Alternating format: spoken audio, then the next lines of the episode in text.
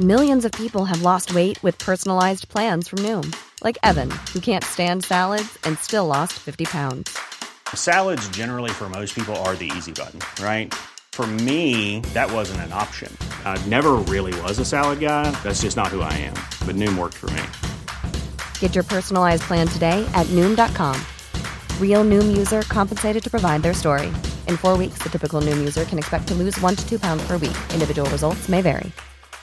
I'm Sandra, and I'm just the professional your small business was looking for. But you didn't hire me because you didn't use LinkedIn jobs. LinkedIn has professionals you can't find anywhere else, including those who aren't actively looking for a new job but might be open to the perfect role, like me.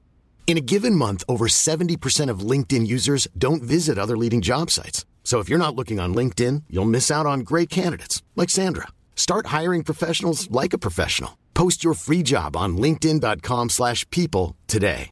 Hey Dave. Yeah, Randy. Since we founded Bombus, we've always said our socks, underwear, and t-shirts are super soft. Any new ideas? Maybe sublimely soft. Or disgustingly cozy. Wait, what? I got it. Bombus. Absurdly comfortable essentials for yourself And for those facing homelessness. because one purchased equals one donated. Wow, did we just write an ad? Yes. Bombas. Big comfort for everyone. Go to bombas.com slash ACAST and use code ACAST for 20% off your first purchase.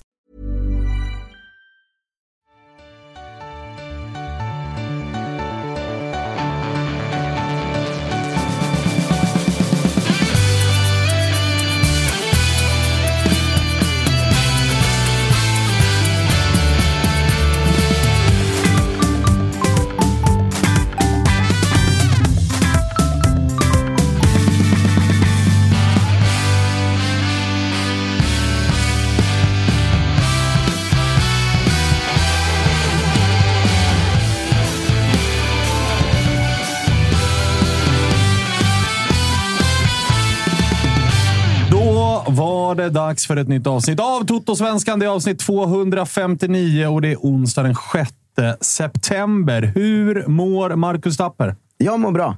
Eh, Jag, eh, det är alltid skönt att vara med liksom tre dagar efter förlust, för då har man ju släppt det. Alltså, Ja, då har man hunnit släppa det lite. Exakt. Eh, Då har man ju börjat tänka på annat. Nu finns det ju ingen match i helgen i och för sig, så nu går man ju bara runt och tänker på ingenting. Och då mår man ju bra. Underbart är det. exakt. Inte tänka på någonting. Eh, Jonte? Ja, Släppt, men- eh, har du gjort som Tapper och släppt någon form av förlust? Eller ältar Ja, ja, ja. Mjällby förlorar vi alltid mot, så att den var släppt innan vi ens har spelat matchen. Inräknad till och med redan innan. Det är klart. Jag har liksom fått bearbeta förluster mot Mjällby sen spelschemat sattes. Ja, Ah, okay. det stämmer. Arnesson då? Jag mår som en jävla gud alltså. Det är fan tre, Stor- rak, stor tre raka vinster in på kontot.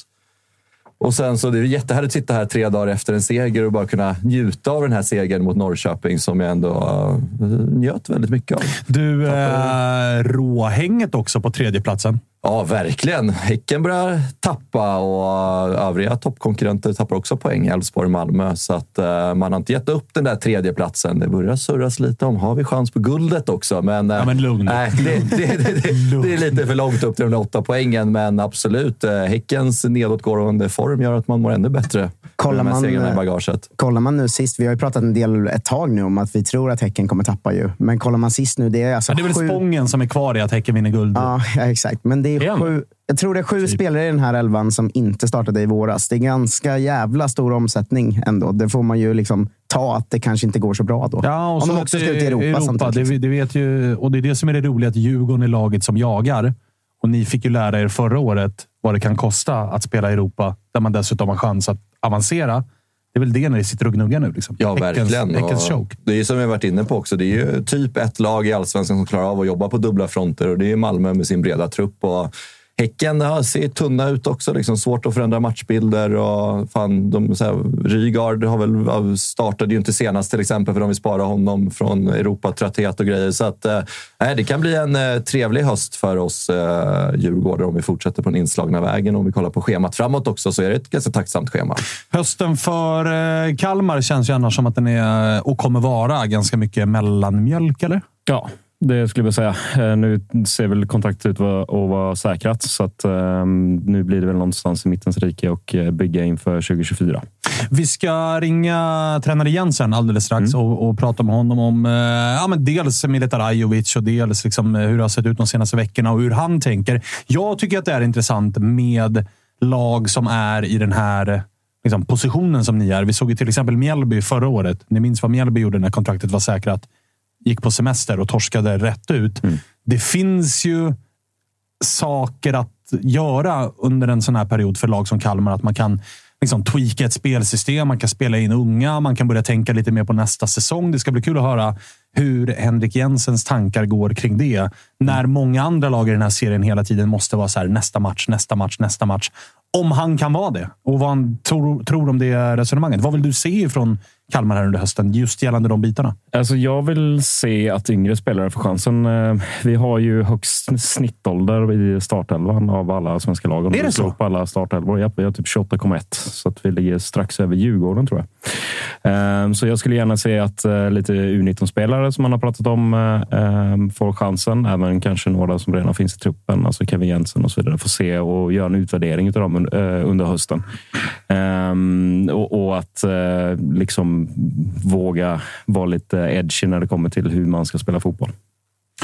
Då gör vi väl så att vi ringer Henrik Jensen och kollar vad, vad han har att säga om eh, de här frågorna. Och liksom, jag är också lite intresserad av hur mycket beslutsfattning eller mandat har han när det kommer till typ en försäljning av Milita Rajovic med tanke på att det ändå är en av Kalmars. Är det den största försäljningen i Alltså tredje. Tredje största. största. Ja, alltså Bröderna Elm. Jag tänkte komma dit. Att det är väl efter den perioden måste det vara Ja, det är det nog. I, i konkurrens med Antonsson. Net, eh, tredje säsongen nettoförsäljningen har man väl sagt. Ah, Okej, okay. okay, okay. mm. Gick ju ut och smällde två pizzor direkt i startdebuten i Championship. Hyfsad start han fick i uh, Watford med Leta Rajovic. Men nu så tror jag att vi har uh, Henrik Jensen uh, med oss. Hur är läget? Nej, vi har inget ljud. Vi har uh, inget ljud. Hör ni Henrik? Nej, jag hör ingenting här heller. Ja. Smålurig teknik. Nu, nu händer det någonting här. Ah, vi, vi, vi, ah, okay. Ja, klicka han bara. Skit i honom. Går. Så, då tackar vi Henrik Jensen. Det hade varit magstarkt om vi gjorde det. Vi fick se honom i ett par sekunder och sen så uh, var det över. Vi, test, vi testar igen. Nu så hör vi dig. Hör du oss? Ja, ja. Perfekt. Härligt. Hur är uh, läget? Ja, det är ganska bra. Vi är emellan två pass här, så vi har precis avslutat första pass øh, för en timme sedan och nu ja, har vi checkat lunch och så börjar andra passet här om en timme. Så, så det passar perfekt. Hur ser eh, schemat ut här under uppehållet? Har spelarna fått någon extra ledigt eller passar man på att snarare träna ännu mer? Nej, vi har några ledigdagar här så över helgen. Øh, så det kommer bli bra åt dem där ta lite mentalt också. Øh, så spelarna fått ett löppass med hem också som de ska göra här på fredag. Men så det med ja, lite ledigdagar så det, det kommer att bli bra. Du, eh, om vi ska börja med eh, grejer som har hänt i närtid så vart det ju förlust här mot eh, Mjällby. Hur frustrerande var den förlusten med tanke på det ganska tydliga spelövertaget som ni hade utan att få hål på dem och så har de två skott på mål och gör två mål eller vad det är? Det var jättefrustrerande. Så vi tyckte ju egentligen att vi har bra kontroll på matchen um, hela vägen hem. Eh, så nej, det är jättefrustrerande. Jag hade en känsla efter att jag tycker vi gör en jättedålig match med Sirius. Ehm, efter den matchen får vi stabilisera vårt lag. Vi spelar en, en bra försvarsmatch med Hammarby. Ingen eh, av lagen som har några målchanser. Vi går vidare i kuppen. Vi säljer Miletta för en miljonbelopp. Vi vinner mot Brommapojkarna. Så vi tyckte faktiskt att vi var inne i en ganska bra eh, period. Och så gör vi, tycker vi själva, en, en, en helt okej okay match och dominerar ju på alla sätt. Men øh, de har två tillfällen i straffområdet. Där, der visar de ju bara att de är cyniska och vi, øh, vi försvarar inte rigtig bra på de två situationerna. Og ja, det är ju fotboll. Så vi, øh, vi må jobba vidare. Lite mer aggressivitet i båda straffområdena øh, i den här matchen så är jag säker på att vi har, vi har vunnit matchen. Øh, ett av de här målen du nämner vill jag ändå fråga om hur frustrerande det är för dig. För nickmålet som Fänge gör där, det försvarsspelet måste du stått och slitit ditt hår över va? För det är väl fem mot en in i, i boxen. Ja, när jag kollade var jag så här, varför slår han inlägg? Det kan ju inte bli mål nu. Men så ja, blev det det. Liksom. Jag, kan säga, jag kan säga så här. Hade vi slagit inlägget så hade jag blivit uh, galen också. Øh, för øh, sannolikheten øh, för att han gör mål i den situationen är ju så liten att... Men de slår bara in bollen och så kommer han först och vi är inte helt redo på den situationen. Och det, det är ju inte så riktigt bra. Hade det varit tvärtom och vi har slagit bollen in där så hade jag inte varit nöjd. För, man skulle vänta på att få fler folk med upp så man kunde fylla straffområdet upp. Men uh, den tog chansen och ja, det var bra gjort av dem men naturligtvis inte riktigt bra oss. Du, eh, du passade ju på efter matchen och så här, Kalmar har ju redan innan din tid varit en av allsvenskans, enligt mig i alla fall, mest öppna klubbar vad gäller att liksom prata om insatser i efterhand och prata om det taktiska efter matcher. Och det har varit liksom långa program ifrån, egna, från klubbens håll där, där man har pratat om liksom hur man tänkte rent taktiskt och allt sånt. Du skickade ju också ut en, eh, en, liksom en tweet med statistik och sådär som ju liksom har fått blandat mottagande, får man säga. Vad, vad, liksom, vad, vad var tanken från ditt håll när du ville skicka ut den där efter förlusten och ändå visa på att så här, så här såg siffrorna ut. Vi är ändå nöjda med prestationen. Det var ju för att jag vill ge våra supporter och insikt och eh, information. Um, och det ehm, är jag ganska övertygad om eh, att långt, långt de flesta dem uppskattar. Uh, att få information om hur vi utvärderar fotbollsmatcher. Um, som, som jag också skrev i det tweetet så är vi ju väldigt, väldigt besvikna över resultatet. Uh, och resultatet är ju det viktigaste i fotboll. Men det är klart som fotbollsledare och när jag ska prata med spelarna så måste jag också nyansera det. Och det var grejer vi har pratat om försvarsaktionen, inte har varit så riktigt bra. Det pratar vi naturligtvis igen med analyserar på. Eh, men det var också många bra grejer i den här fotbollsmatchen. Det kan man inte bara se bort från heller. Och då är det min uppgift som ledare att nyansera det på det sättet. Så egentligen för att göra lite uppmärksamhet på Kalmar FF också vill jag gärna ge den här informationen. Alltså, man pratar ju bara om Hammarby och Malmö och Djurgården i svensk fotboll så eh, ibland vill det vara härligt också att få lite uppmärksamhet på Kalmar FF. Så jag försöker bara vara transparent och ge lite av mig själva. Um, är det någon som tycker att jag inte ska göra det så, så det är ju deras, øh, deras val. Øh, det är det för att ge något till supporterna, øh, våra supportare som jag uppskattar hur mycket som helst. Och det, det tror jag de vet om. Så jag vill gärna ge dem lite insikt och det var egentligen därför att jag försökte ge den informationen. Eh, när du pratar så här påminner du lite om en annan dansk tränare jag känner nära, alltså Glenn Riddersholm, som också eh, kan, kan vara lite hård mot mediebevakningen av Hammarby. Och så där. Känner du att ni ändå är ett gäng danskar som kommit in nu och visar att här ska vi prata öppet och liksom, eh, göra gör något annat än svensk fotboll brukar vara? För att ni är ju mycket mer ja, men både öppna och ärliga än jag upplever att många svenska tränare är genom åren. Det, alltså, jag, jag kan inte, alltså, för, för mig är det bara naturligt att man kan vara rak och ärlig och säga grejerna som det är. Jag, det är ingen øh, hemligheter äh, øh, på det sättet, alltså i, i fotboll heller. Ähm, och när vi gör de här analysprogrammen också, vi øh, gjorde en del till början på säsongen, alltså, det var för att ge igen supporterna någon insikt. Alltså, det har också hänt det med supporterkulturen att många har fått bra insikt. Att plötsligt så är det många supportrar som vet något om data, som vet något om uh, spelet. Alltså, för att ge lite inside information. Och det tycker jag bara kul så ska man ju inte ge så mycket att man eh, ger motståndaren fördelar. Ehm, men det har vi absolut heller inte gjort alls eh, för att via lite statistik efter matchen eller visa lite på en tavla. Det är ju bara för att ge lite insikt eh, och göra svensk fotboll lite mer intressant helt enkelt. Så jag hoppas jag kan med bidra med det ehm, på lite mer. Så, men det är klart, och det hoppas jag ni förstår också att jag var skitförbannad efter matchen. Väldigt, väldigt besviken. Och resultatet är det viktigaste i fotboll. Øh, men det är klart, det är också min uppgift som ledare att nyansera grejerna øh, och kolla på prestationen. Du, jag, jag, jag, jag ger en annan exempel om ni har tid. Ja, ja. Kör på. Vi, Kör vi, vi vinner en hemmamatch mot Degerfors under våren. Vi spelar riktigt bra i 20 minuter. Vi har två mål. Eller 30 minuter. Men de sista 60, minut 60 minuterna är inte bra. Så jag kan heller inte efter sådan en vinst, det får nyansera det. Jag är jätteglad för vinsten, men jag är inte tillräckligt nöjd med prestationen. Så där, där får spelarna ju den feedbacken. Att så måste vi feedbacka också negativt på en match. Så, så det är bara för att säga att skillnaden den går också andra hållet. När vi vinner matcher så kollar vi också stenhårt på vad kunde vi gjort bättre? Var det här tillräckligt bra? Det eh, hade varit roligt om du efter Degerfors-matchen skickade ut samma tweet med kul att vinna och sådär, men den här prestationen, hörni, den här var inte bra. Exakt. Så nej, så det det är bara positivt ment. Jag tänker att du kan göra ett ganska bra trollande där om ni, om ni nästa match skulle vinna men bli helt överkörda. Att du då bara lägger ut en tweet där det bara står så. Statistik och prestation spelar inte alltid någon roll. Det handlar om de tre poängen. Punkt. Bara lagt ut en bild på resultatet. Exakt. Härligt gubbar. eh, men du, eh, vad, vad, säger du annars om den här sommaren som har varit? Då? För där har det ju, alltså sen Europaspelet kom och så där, ni hade ganska tung form där ett tag och det har varit lite, lite brandade resultat efter en ganska fin vår och så där. Ni fick ju tidigt med er både prestationer och resultat. Så Mileta Rajovic öste in mål och så där. Sen började han komma in i en målsvacka och med det så var det Europaspel med, med liksom lång resa. Och vi minns en sommar där, där det eh, ja, men, svajat lite grann. Liksom. Om du ser tillbaka på sommarperioden med Europakvalet och sådär. Vad, vad tänker du kring eh, den perioden? hektisk period.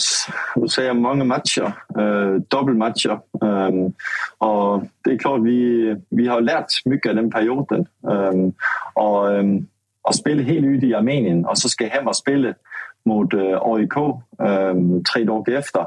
Eh, och så vara redo igen och redo igen och redo igen. Ehm, det, det har varit en utmaning, det är klart. Eh, jag tycker att vi hade väl lite mer tur också under våren det var lite mer som jag sa förut, alltså mot Degerfors hemma har vi ju lite tur. Det har, varit, har en del matcher där det precis har svängt över till motståndarna i några eh, helt specifika situationer. Ehm, um, där vi faktiskt, och nu kommer vi tillbaka till prestation, där vi har gjort några prestationer som hade förtjänat lite mer i några av dem. Ehm, um, där vi inte har fått det, där under våren, där förtjänade vi kanske inte lika mycket, men där fick vi lite mer. Så det, det, ja, som jag sa förut, så de sista två veckorna har, har varit bra tycker jag. Med de matcherna vi har spelat. Gick vidare i kuppen också. Uh, och, och gjorde en, en bra match borta mot Brommapojkarna. Och, og trodde virkelig på att vi kunde ta nästa steg nu också hemma mot Mellby. Øhm, og jag tycker vi börjar at lina mer det fodbold. Altså, vi har tagit några bra steg på det uttryck jag gärna vill ha i laget. Den dynamik jag gärna vill ha. Vi spelar mer offensivt. Och när man kollar på, nu kan ju kolla på siffrorna igen, om vi går tillbaka till det, så är vi mycket mer hotande på motståndaren. Vi är mycket mere i, i motståndarens straffområde. Många fler situationer där vi har kontroll på offensiv tredjedel. Så, så det, det börjar att gå i den riktningen som jag, som jag jättegärna vill. Och så är det klart så vi tappar lite spelare och Mileta naturligtvis och det har gjort att vi ska riktigt finna också vår offensiva spel lite. Du, eh, en eh, snackis som var under sommaren är ju att, så här, och även så här, det går ju tillbaka till förra säsongen, att Kalmar var väldigt eh, stabila bakåt och vi minns att Friedrich blev utsedd till årets målvakt och sådär. Medan jag upplever att många Kalmar-supportrar har blivit lite oroade över defensiven och experter har blivit så här, fan vi släpper in lite för enkla mål. Är det en förklaring eller är det ett resultat av att så här, man har satsat mer på offensiven? Att det kanske läcker lite bakåt? Eller har det varit individuella spelare som har tappat lite form? Eller vad är din förklaring till att det kanske har upplevts svajigare bakåt? Ja, alltså, det, det låter kanske lite eh, konstigt det jag säger nu, men jag tror det var en, det var en månads tid där vi, ehm, vi får två röda kort äh, till första var, var okej, okay, andra var ju, alltså det var inte okej. Okay. Alltså, øh, väldigt dåligt domarbete om jag ska vara ärlig. och øh, så har det varit några situationer också, några otroligt konstiga mål. Alltså, Göteborg har två dem, dem uh, skjuter i krysset. Uh, en dem skjuter i krysset, en annan som ger självmål. Hammarby borta, där vi ju ska vinna. Eller i alla fall få kryss. Uh, vi, vi gör inte mål, de går ner och gör mål för halva plan. Uh, uh, alltså konstiga mål. Sista, sidste två målen her mot Mellby var vi, øh, altså, der var for, för, vår egentlig inte tillräckligt bra. Men det har också varit øh, många situationer där man tænker, att modstanderen skulle egentlig göra mycket för att göra mål i de her situationer, och havde mycket tur också. For vår defensiva organisation, vi jobbar mycket på det. Og vi viste jo också med Hammarby hemma, vi har en väldigt stark defensiv organisation. AIK hemma, at vi har en väldigt stark defensiv organisation. Uh, men, men det, det handlar också om lite, ja, naturligtvis den sista kvalitet i aktionerna och därför vi jobbar med träning och vi tränar väldigt mycket på det. Så vi vill också bli bättre. Det är inte så vi är nöjda, men vi har också haft lite emot i några avgörande moment tycker jag. Men eh, hej Henrik, eh, Jonathan. Hej, hej, hej. Eh, jag tänkte bara lite, för att du har ju pratat ganska mycket om att du vill slå mer hotande passningar, alltså eh, eh, över en längre sträcka än vad vi kanske gjorde 20, 20, 2022 eller 2021. Um, ehm, tror du att det kan ha någonting att göra med att vi släpper in lite mer mål, att vi får mer vassa omställningar emot oss? Nej, för de målen, vi, vi hade ju en period också, det var der vår sommar, vi hade en del, eh, och vi gjorde några passningsmisstag som är mål bakut. Dem har vi ju dem har vi ju raderat. Dem har vi inte haft i, under en längre period. Um, och så jag vill ju inte, jag vill inte jag vill gärna slå enkelte passningar med lite längre distans. Där har vi ju i sista matchen också, var Melby i början på matchen ger så mycket ud bakom. Där slår vi bollen ner bakom motståndaren. Men jag vill mycket hellre in på sista tredjedelen i, i och sticka bollen därifrån. Uh, och nu såg jag precis en statistik här från min assisterande tränare som går, men vi är faktiskt det laget som har fjärde flest entries på sista tredjedel via passningar i hela allsvenskan. Så, så vi kommer in på offensiv tredjedel många gånger med kort passningsspel. Uh, øh, och så handlar det om därifrån att, att få de, de sista offensiva lösningarna. Uh, øh, och det tror øh, jag på, att vi med det sättet vi, vi jobbar på, att vi, vi blir bättre och utvecklar oss. Och det är många av våra spelare som jag tycker har tagit bra steg Uh, nu får vi det tymet ind i en ny rolle. Nu blev Nora Chamon tyvärr skåret i det sidste match, men har været veldig, veldig stærk den seneste match. Simon Skrab er vel just nu, tror jeg, han har gjort så mange point nogensinde i Allsvenskan. Det kan kanskje ikke kolde op, men det tror jeg, han har. Um, vi har spiller Kevin Jensen, som kommer borget fra Jakob Trenskov, som vi udvikler på, som vi forsøger at gøre redo. Og dem her, dem står jo præcis på springet til at kan ja, tage næste steg. Uh, og det, det er jo det, vi håber så at jobbe på et år. Du, på tal om eh, sista tredjedelen och det där sista lilla och ta nästa steg och allt det där så går det inte att blunda för Mileta Rajovic som ju blev en jävla eh, pangsuccé och var hos er bara kort tid innan det blev en stor försäljning. Hur mycket har du, eller har du överhuvudtaget behövt tänka om någonting gällande den offensiva taktiken när en så pass tongivande och utslagsgivande liksom, spelare försvinner? Nej, det, det är klart, det har vi skulle, men det är ju nyanser inför vårt spelsätt så principerna är det.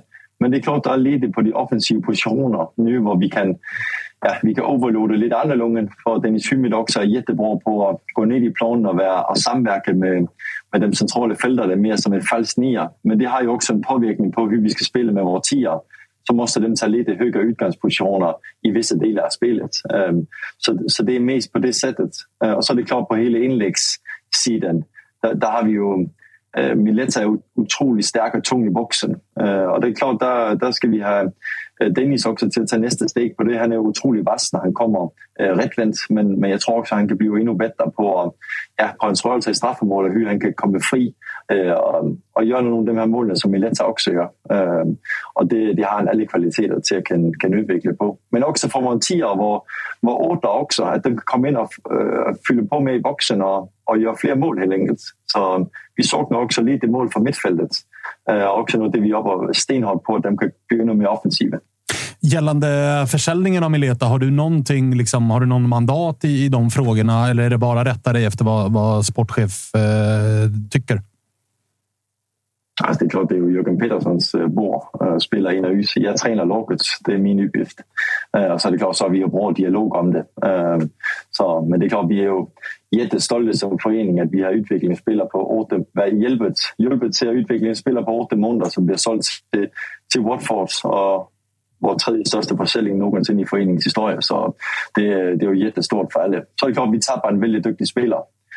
och en spelare som också i de sista åtta omgångarna här ville Väldigt viktigt för oss. Men, men øh, det är en del av vårt sätt det är att utveckla unga spelare och, och göra försäljningar. Så på det sättet är det en fantastiskt bra historia för, för Kalmar FF.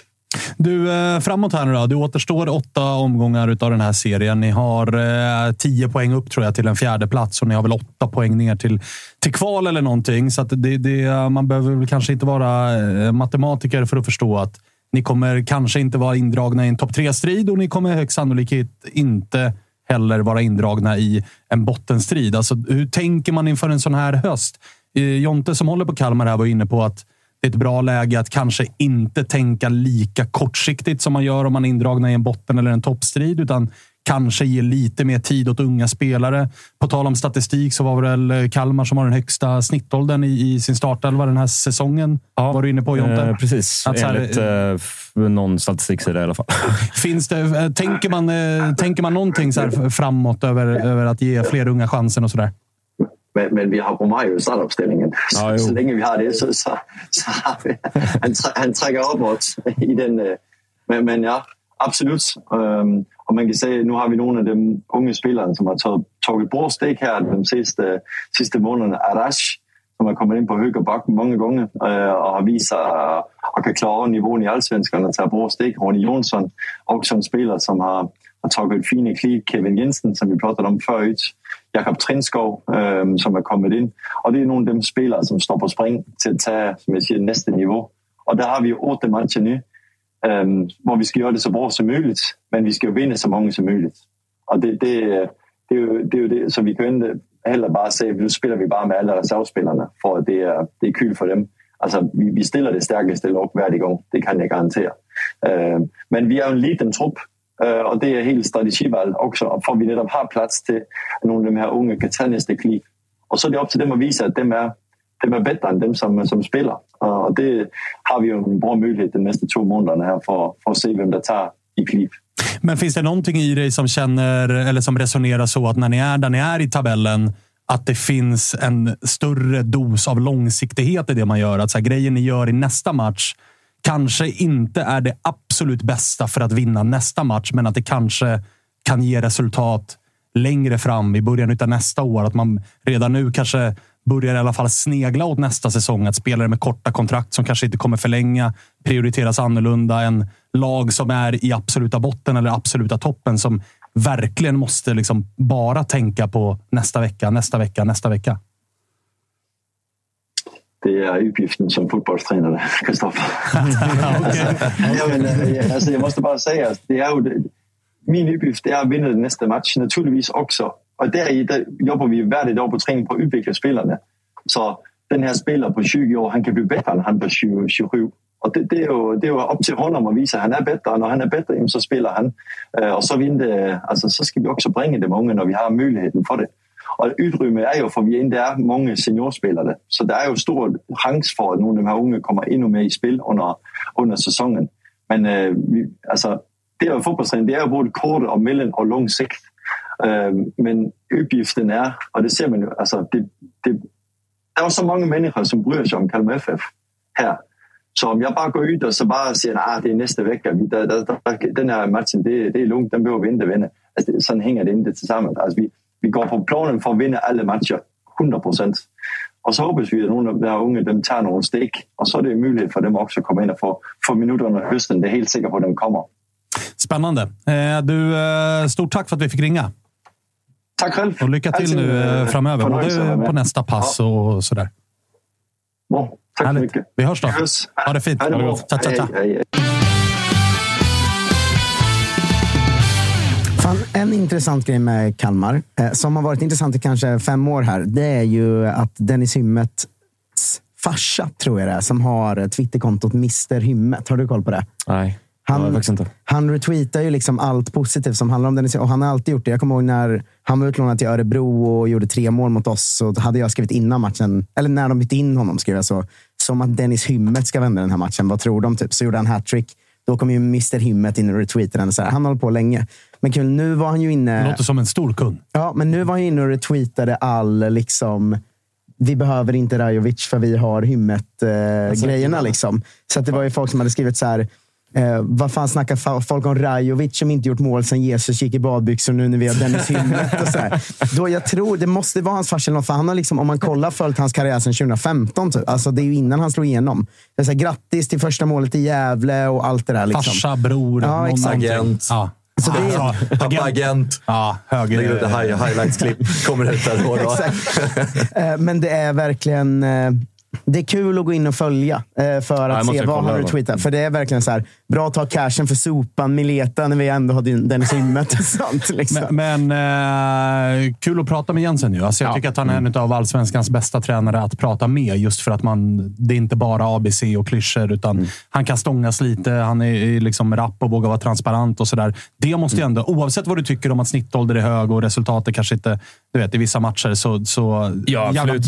jävla fin tränare att ha. Ja, absolut. Och det är ju... eh, Alltså det, var- det var nästan tvunget att komma in en sån person efter Henrik Rydström. För att annars hade man tagit in någon som var kanske lite stängdare och lite eh, snarstucken och så vidare. Så hade det nog blivit... Eh, eh, det hade nog inte riktigt varit en bra match. Eh, framförallt inte om när det börjar gå dåligt. Att man stänger ner istället för att vara öppen och, och prata om saker och ting. Och jag, alltså jag har inga problem med att han kör den där tweeten. Jag kan förstå att, att vissa reagerar på att man inte adresserar den dåliga försvarsinsatsen. Men det är väl lite sådär att Um, jag tror det var Nanne Bergstrand som sa det en gång i tiden att uh, han skällde aldrig på spelare efter förluster utan bara efter vinster som han var kritisk för att då lyssnade de. Och det är väl lite så att alltså, gå ut och uh, skicka på ännu mer den ångesten att uh, när man har haft det lite tungt att um, att, ja, då, då kanske man ska lyfta fram de positiva sakerna istället. Och de pratar väl väldigt mycket prestation och då antar jag att det är väl det man ska fokusera på då. Eh, och sen så ta det därefter. Men eh, som sagt, det är, det är bland, blandad respons, men jag tycker ändå att jag har inga problem med det i alla fall. Jag gillar ju också att han ser ett större mission i att dra ut tweeten. Att så här, jag ska också liksom hjälpa folk. Folk vill förstå fotboll. Mm. Då är det onödigt att jag som tränare, som faktiskt kan en del fotboll, inte liksom bjuder på det jag kan. Att så här, mm. hallå, så här ser vi på det också ifrån vårt perspektiv. Och istället för att bara köra, ah, det var en usel insats, uh, uselt försvarsspel. Nu går vi vidare, ska ta tre poäng i nästa match. Mm. Men, men, är du nöjd med eh, svaren han ger? Jag blir ändå lite förvånad. Jag försökte trycka på det mot slutet, att när man är i det läget man är i, det är klart att det finns en sundhet också. Och Det skulle såklart vara genomsyrat. Det skulle komma lite grann uppifrån, ifrån sportchef Jörgen och dem, att också börja tänka lite grann på nästa år. Jag fattar ju att han också måste säga att så här, vi spelar alltid för att vinna. Varje match är för att vinna. Men det är väl klart att det också måste finnas någon form av framtidstänk. Eller? Ja, jo, jo, men alltså, och det är jag övertygad om att det gör. Men precis som du säger, att det är kanske inte det man kommunicerar utåt. Att uh, jo, men vi, vi kommer spela Alltså vi kommer slänga in, men, men jag köper det han säger. Att, och Det är väl kanske också en sån signal man inte vill skicka ut till sina unga spelare att ni ska fan förtjäna den här platsen innan ni får den. Ni får den inte bara för att ni är unga. Um, så så det, det, handlar väl lite om det också, att de måste ju faktiskt gå in och ta den från Du tror att han tänker att uh, spelare eventuellt kanske lyssnar och då vill de inte höra att så här, jo, men nu får de chansen för att de kanske kan bli något? Ja, eventuellt. Men, men, ja, men också tycker jag väl det är sunt också och lite mer danskt än svenskt kanske. Att, uh, ska, du, ska du vara starta i den här truppen, då ska du fan ta, ta platsen själv. För det är ingenting som kommer till dig gratis. Liksom. Det kan vi ju säga till alla Kalmar FF-talanger som lyssnar. Dags att visa lite framfötter för ja, läge och, läge och smäll på. Ingenting gratis här. Tänk på att truppen är tunn också, ja. så det är bara kör på på träningarna. Ja. Ut på gasten och liksom i benskydd på träning.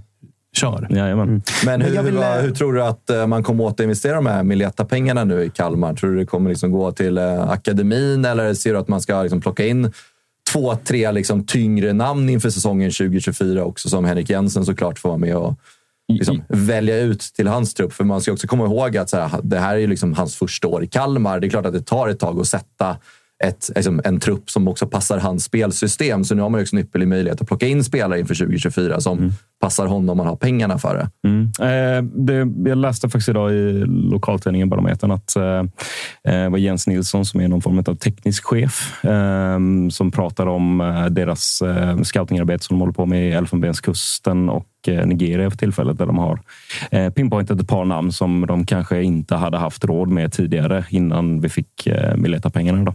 Så att där är det väl. Jag tror, jag tror inte det kommer vara liksom några spelare som är välkända. Jag tror inte det kommer vara några etablerade namn eh, för svensk fotboll, utan det blir nog att man försöker investera dem på ett sätt som liknar det man gjorde med Mileta. Då. Ehm, men att man kanske går utanför Norden för att det bör bli för dyrt för ett lag som eh, Kalmar FF att eh, köpa spelare. Nordiska spelare från den typen av hylla. Då. Det är inte heller det här skattkistetänket som vi supportrar har alltid, att man får in 20 och då kan man handla för 20. Utan man kanske mm. kan återinvestera åtta av dem, men man behöver också pengar till driften i en klubb som Kalmar. Så en sån här försäljning det är många det svarta inte att man gör, hål som först ska ja, täckas. Det betyder inte att man kan göra tre värvningar riktigt heller. Det har man ju lärt sig genom åren som supporter. Liksom. Nej, men sen är det också, och det har vi också lärt oss, att det är farligt för en klubb som Kalmar att bara använda liksom Mileta Rajovic som att så här, oj, nu har vi hittat lösningen. Mm. Det är danska division 2 vi ska till. Eller liksom, vi, vi ska till, nu ska vi till Afrika. Alltså, utan jag tror inte heller att det är dumt. För att kolla på den här säsongen. Vilka har varit bäst? Ja, Mileta Rajovic har uppenbarligen varit det. Men det är också ett namn som Simon Skrabb. Mm. Som man hittar liksom väldigt billigt. Han kan serien. Det är klart att Kalmar bör också snegla mot den typen av marknad på faktiskt spelare som är etablerade, men som kanske inte ja, har ett utgående kontrakt, spelar i superettan men gör det bra mm. där. Alltså den, den typen av hylla. Kommer det Moneyball-tänk. Liksom. Alltså, ja, men det är väl det Kalmar ja. någonstans har påbörjat här. Ja. Liksom. Bara ja. det att det har varit en del lån och att vissa kontrakt har man låtit gå ut. Ja. Men Det är det tänket eh, som, som nästan genomsyrar klubben. Lite Kommer det inte dunderfyndhylla eftersom ett gan- lag med ganska mycket bra spelare kommer åka ut? Vi vet inte vilket än. Alltså, skit Jo, i Varberg. Men 15 platslaget, det kommer finnas ganska mycket fynd där. Säg att nu är BP indragna på något sätt. Nu är liksom Sirius där. Alltså det finns ganska mycket fyndspelare i de lagen. Visst, Lidsholm kommer gå till någon jättebra klubb i vilket fall. Men det finns ju sju spelare till där som klubbar som Kalmar absolut skulle kunna Ja, norpa där tyckte jag det var märkligt. liksom. BP förlängde ju kontraktet med Vasic här i veckan. Det tyckte jag var, det var en förvånande förlängning i min bok. Alltså, visst, han trivs i Stockholm säkert och hela den biten, men det är lurigt av spelare att förlänga kontraktet när de är i en bottenstrid nu. Sen får vi väl anta att det finns säkert någon så här, åker vi ur så kostar du bara så här lite för någon allsvensk klubb att köpa loss. Men där blev jag förvånad. Men Oskar Pettersson och Samuel Lidsholm sitter ju på utgående kontrakt. Och jag, eh, nu är ju jag i allra högsta grad färgad och indragen i den där bottenstriden, men jag säger fan, eh, jag satt igår och, och gnuggade spelscheman. Jag säger fan att BP åker ur. Men fan, jag De, tar... har ju, de har ju ett jävligt tufft schema. Och sen så kollar vi också, mycket kan ju hända. Vad är det nästa omgång? Va? Alltså Sirius nästa omgång så möter mot- Sirius Varberg Exakt. BP möter Blåvitt. Jag menar, AIK går Degen, det... AIK Degen, så någon av dem kommer ju ta poäng uppenbarligen. Går det som alla tror att det ska gå, nämligen att Sirius vinner mot Varberg hemma på sin plastmatta och Blåvitt slår BP, då har BP tre poäng ner till direktnedflyttning. Och då ska de möta Peking, Malmö, Elfsborg i kommande tre. De två liksom bottenlagen de har kvar att möta, det är Mjällby och Sirius, båda på bortaplan. I övrigt så har de Häcken i sista. Alltså, de, De har Djurgården de har tredje Djurgården sista och tredje den har de ju lagt på också. Tele2 Arena. Bra. Men det kommer de väl Men flytta nu? inte- de fick- har de de- flyttat den? har de flyttat den tillbaka till Grimsta? De, Ja, de fick tillbaka. inte. De fick inte det. De fick inte det. Äh, Så men det det- kommer spelas då- på Tele2. Men de har, de har mardrömsschema. Jag sticker in här och säger då, för jag kollade det tidigare idag. Eh, på ATG kan man tippa på vem som åker direkt ut. BP står i 10 gånger pengarna. Det är ett djävulens överodds om man tänker som Kristoffer Svanemar. Varberg 1,01. Eh, kan man- Fan, en miljon, det blir pengar det Ja, med. men är man miljardär ska man lägga en miljard på det och ändå få en ganska bra avkastning. Liksom. Eh, tror man på Degerfors eller Sirius, då båda de är två gånger pengarna. Sen har vi faktiskt AIK och IFK Göteborg som är uppe i 7,50 nu. Så tror man fortfarande på dem så är det ju, kan man lassa där. Eh, man måste vara 18 år för att spela och stödlinjen.se eh, finns om ni behöver hjälp istället. Jag tyckte det var ett bra läge att få in det för att jag, ville, jag hade kollat på BP här. 10 gånger stålarna. Ja, och alltså titta på Sirius schema. Jämför det jag nyss eh, sa. Alltså BP har två på pappret lite lättare matcher kvar. Det är Mjällby borta på Strandvallen i november. Alltså inte en lätt match. Och Sirius borta. Den eh, tycker jag inte heller är lätt. Alla lag de möter på hemmaplan BP är konstgräslag på övre halvan som har saker att spela för. Eh, kollar man Sirius schema däremot så har de Varberg nästa, Värnamo borta, Degerfors hemma. De har BP kvar hemma. Så att jag menar, och de behöver inte vinna, de behöver inte vinna liksom hälften av matcherna för att gå BP. För jag tror inte BP tar så många poäng till. I, I mitt huvud så tror jag inte BP åker ut. Jag håller med om att verkligen risken finns nu på ett sätt man inte trodde att den skulle finnas. Men jag tycker att de har några för bra spelare och jag tänker att det kommer göra att de kommer sprattla, sprattla till och ta några poäng man inte tror. Att de kan ta en poäng mot Peking som inte är så jävla stabila och de kan ta någon slumppoäng här och någon slumpvinst där, precis som de har gjort hela säsongen. Så jag tror inte de åker ut. Men det är ju mycket som talar för att det kan bli en jävligt tung höst nu. Alltså. Ja, för det vi ska ha med oss också är att lag som Sirius och Degerfors, de har varit i exakt den här situationen i ett par säsonger i rad. De har liksom erfarenheten i klubben. BP, som har blivit hyllade och hypade och fått lovord under våren och spelar bra fotboll och vunnit sina matcher. De har ju, alltså backa bandet en månad och BP såg inte ens sig själva vara indragna i en bottenstrid. Nej. Så att de kommer ju bli lite tagna på sängen och dessutom ett oerfaret lag i den här situationen. Som jag tror också ska spela in här. Att det, det, Men, Fan, eh, alltså, Ja, sju Men år- Däremot gör de ett jävligt bra eh, sommarfönster. Ja, det gör de Eh. Det är ju det som jag tror eventuellt kan rädda De har dem. mycket kvalitet i den där truppen Ja. nu. Alltså. Ja. Ja, den kvaliteten räckte till noll poäng mot Varberg i förra omgången. Ja, men det Ja, känns vill inte liksom... riktigt illa, då har de ju noll poäng kommande fyra matcher och ska möta Sirius på Studenternas. Då är det kniven Ah, ja. mot strupen. Då måste de ju nästan vinna där för Ah, ja. att verkligen, verkligen inte bli indragna där nere. Fan vad de eh, tackar sina lyckliga stjärnor att de behöll spelare och satsade på att värva i somras. För jag tror inte att de gjorde det med en nedflyttningsstrid i åtanke. Jag tror att de snarare tänkte att vi, ja, vi klarar av hösten, men sen får vi in lite folk för att bygga inför nästa år. Så, Alltså, jag tror mer att det var den tanken. Men nu måste de ju sitta där och känna att det var nog rätt tur att vi satsade i somras och inte gick med på att släppa Lidsholm, Oskar Pettersson och skit i att värva för att spara lite pengar. Liksom. Så att, Ja, det, blir, det blir en riktigt spännande nedflyttningsstrid. Det var länge sedan Ja, så många lag var alltså, kollar vi tio senaste omgångarna, då ligger BP näst sist. Alltså, de har tagit sju poäng på tio matcher. Exakt. Och då har liksom Degen har vaknat till. Varberg, så här, ja, det betyder inte särskilt mycket. Ja, Blåvitt liksom, räknar jag bort. Ja, så att så här, det har inte heller sett bra ut senaste tio omgångarna för Nej, jag menar, tittar, jämför man, mark. det man behöver göra nu, enligt mig, det är att kolla på lagens schema som de har kvar. Kollar man på Sirius schema upplever jag det som klart mycket bättre. Kollar jag AIKs schema så har de sina måste-matcher på hemmaplan allihopa. AIK har kvar på hemmaplan Degerfors, Värnamo, Halmstad, Mjällby. Också ett Stockholmsderby mot Djurgården. Men det är liksom fyra hemmamatcher som AIK ska kunna vinna. Och jag menar, AIK är ju vad är de, fyra poäng från BP. Att Men det- samtidigt det- har AIK vunnit två hemmamatcher i år. Va? Ja, ja, definitivt. Att, alltså, man, jag tycker man, ibland stirrar man sig nästan för blind på scheman också. Alltså, jag tycker verkligen det att så här, vi har kvar de här fem enkla, de har kvar de här svåra.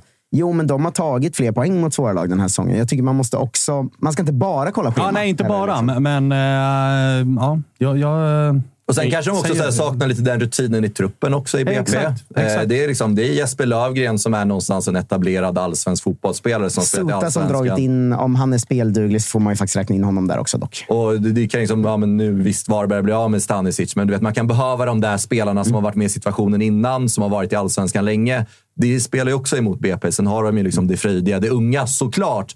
Men ibland kan det liksom behöva sättas upp med några spelare med mer rutin som är lite äldre. Och det kan liksom bli något som inte spelar dem i fatet framöver. Ja, att och de så här, saknar även om Sot- rutinen. även Men om sen har vi såklart Mellberg som på tränarbänken Såklart. som har stor rutin från det. Men han kan inte hoppa in på plan. Nej, exakt.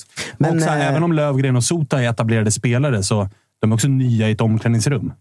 Ja, ja Alltså, absolut. det är, absolut. Liksom centrallinjen med ledarna, det, det, är, ju, det är ju fortfarande liksom, det, det är ju Leach Holm och Oskar Pettersson. Och, Sövgård. och Ja, med Sövgård. Lövgren i backlinjen släpper in fyra baller mot Varberg. Ja, precis. Det är, Men ska var, alltså, vi ska ju säga att jag påade ju Varbergs Great Escape förra veckan. Sen går de ju och vinner direkt. Men, men ska de nu bara av ren på pin kiv börja vinna lite matcher, då ställer det ju till saker. För de har ingen chans att klara sig kvar. Men om de bara ska gå ut och kötta till sig två hemmasegrar nu, det ställer ju också till saker. Ja, för men alla alltså, räknar ju med som, vinst där. Det som eh, verkligen fick mig att inse detta är ju att BP åker ner och torskar mot Varberg. Ja. För det är Alltså, verkligen såg ni den matchen? Det är ett sånt... Alltså, det är som, på. Det är som varningsflagg åka ner och torska den matchen. Ja. Men alltså, jag, jag såg ju... Om, jag är så pass galen att jag såg den i repris. Då. Eh, Men alltså, det är den mest underhållande fotbollsmatch jag sett. Det är ju så dåraktigt försvarsspel och båda bara gasar. Liksom. Den är, om ni inte orkar se hela matchen, det förstår jag. Men kolla liksom highlights på den matchen, för att den är helt... alltså Varenda mål är så här, vad fan är det som pågår? De vänder väl, båda lagen vänder väl varsin gång Ja, ja. på typ så här, alltså en minut, två minuter eller något Ja, ja, sånt. och- Alltså, typ från ett- 0-1 till 2-1 på ja, två, två Mm. minuter typ och sen samma sak när det blir eh, 2-1 Jo, men det till märkliga är ju att 2-3 det, det, känslan man hade, nu såg jag bara highlights, men känslan man hade är ju att så här, okej, BP lyckas alltså hitta ett sätt att förlora den här matchen. Ja, ja. De trollar ju liksom fram det. alltså Varberg, om det är Varbergs andra mål, jag minns inte riktigt, men då är det ju att Amadeus Sögaard ramlar. Eh, Krasniqi kommer fram, men Leach Holm hinner före. Då ska han göra en jävla överstegsfint eller något och det slutar med att Varberg är mål. liksom, och man bara så här, hallå, vad är det som händer? Och så var hela den, alltså den matchen, jag, jag har inte sett hur långt highlights-paketet är, men det skulle liksom kunna vara åtta minuter highlights därifrån som är, innehåller lika mycket som en hel allsvensk omgång brukar göra. Typ. Det var faktiskt en helt magisk match att kolla på.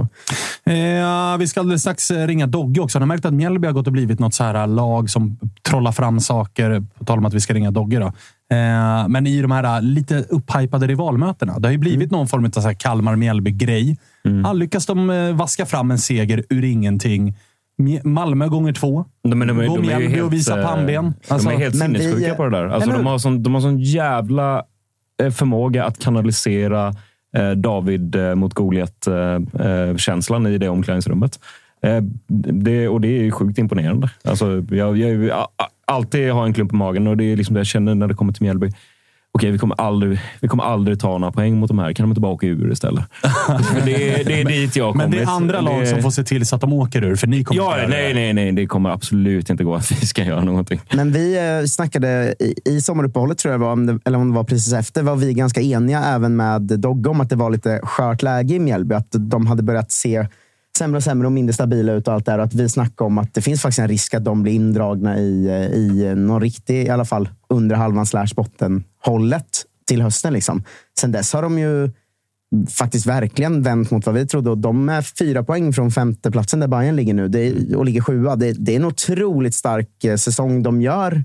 Faktiskt. Ja, och på det så har de liksom... Alltså, de har ju gjort det samtidigt som de har släppt, eller släppt och släppt, sålt sina två unga Mm. juveler. Ja, men det var nog det, som var vår ingång lite. Att Också, så här, nu tappar ja. Mm. ni Noah och ni säljer Otto till Malmö, vilket är en jävla örfil. På tal om Ja. David mot Goliat och hela den grejen. Att så här, det fanns absolut i korten en choke. Att så här, Mm. nu faller det. Istället har man ju växlat upp och visat någonting annat. Vet du vad vi enades om också med Douglas? Att Berätta. det finns inte en chans att Fenger vaknar. Eh, Och sen dess har han ju faktiskt kört på. kört på. Men eh, vi- vissa lag är man helt snett på. Mjällby var ju ett sånt. Och jag tycker de ser, alltså, nu är Kalmar bättre verkligen, men det är ju Mjällby. Liksom. De är Ja, men de- stabila och ja. de får in mål när de väl har chanser. Och liksom, ja, hatt av till att de gör en till sån här säsong och kommer kanske ganska troligt på över halvan igen. Det är ju en superprestation. Cruisa in i Ja. mål den här säsongen. Eh, Dogge, läget? Det är bra, bra. Själv då? Det är ganska skönt med uppehåll, känner jag spontant. Ja, det kan jag väl hålla med om. Hålla med om. Du, eh, grattis till eh, segern mot Kalmar. Tack så mycket. Vad är det som gör att ditt kära Mjällby i de här eh, ja, lite så här upptrissade semirivalmötena plockar fram ett jävla pannben? Gånger två mot Malmö och så nu mot, mot Kalmar. Ni växer i de här matcherna.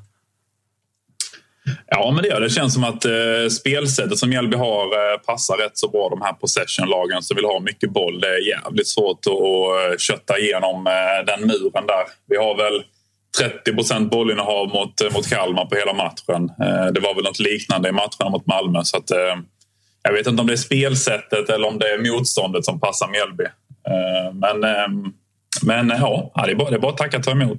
Hur eh, skönt är det att besegra Kalmar? Jag gissar att det inte är på Malmö-nivå, liksom, men vart placerar du liksom, eh, hatmatchen?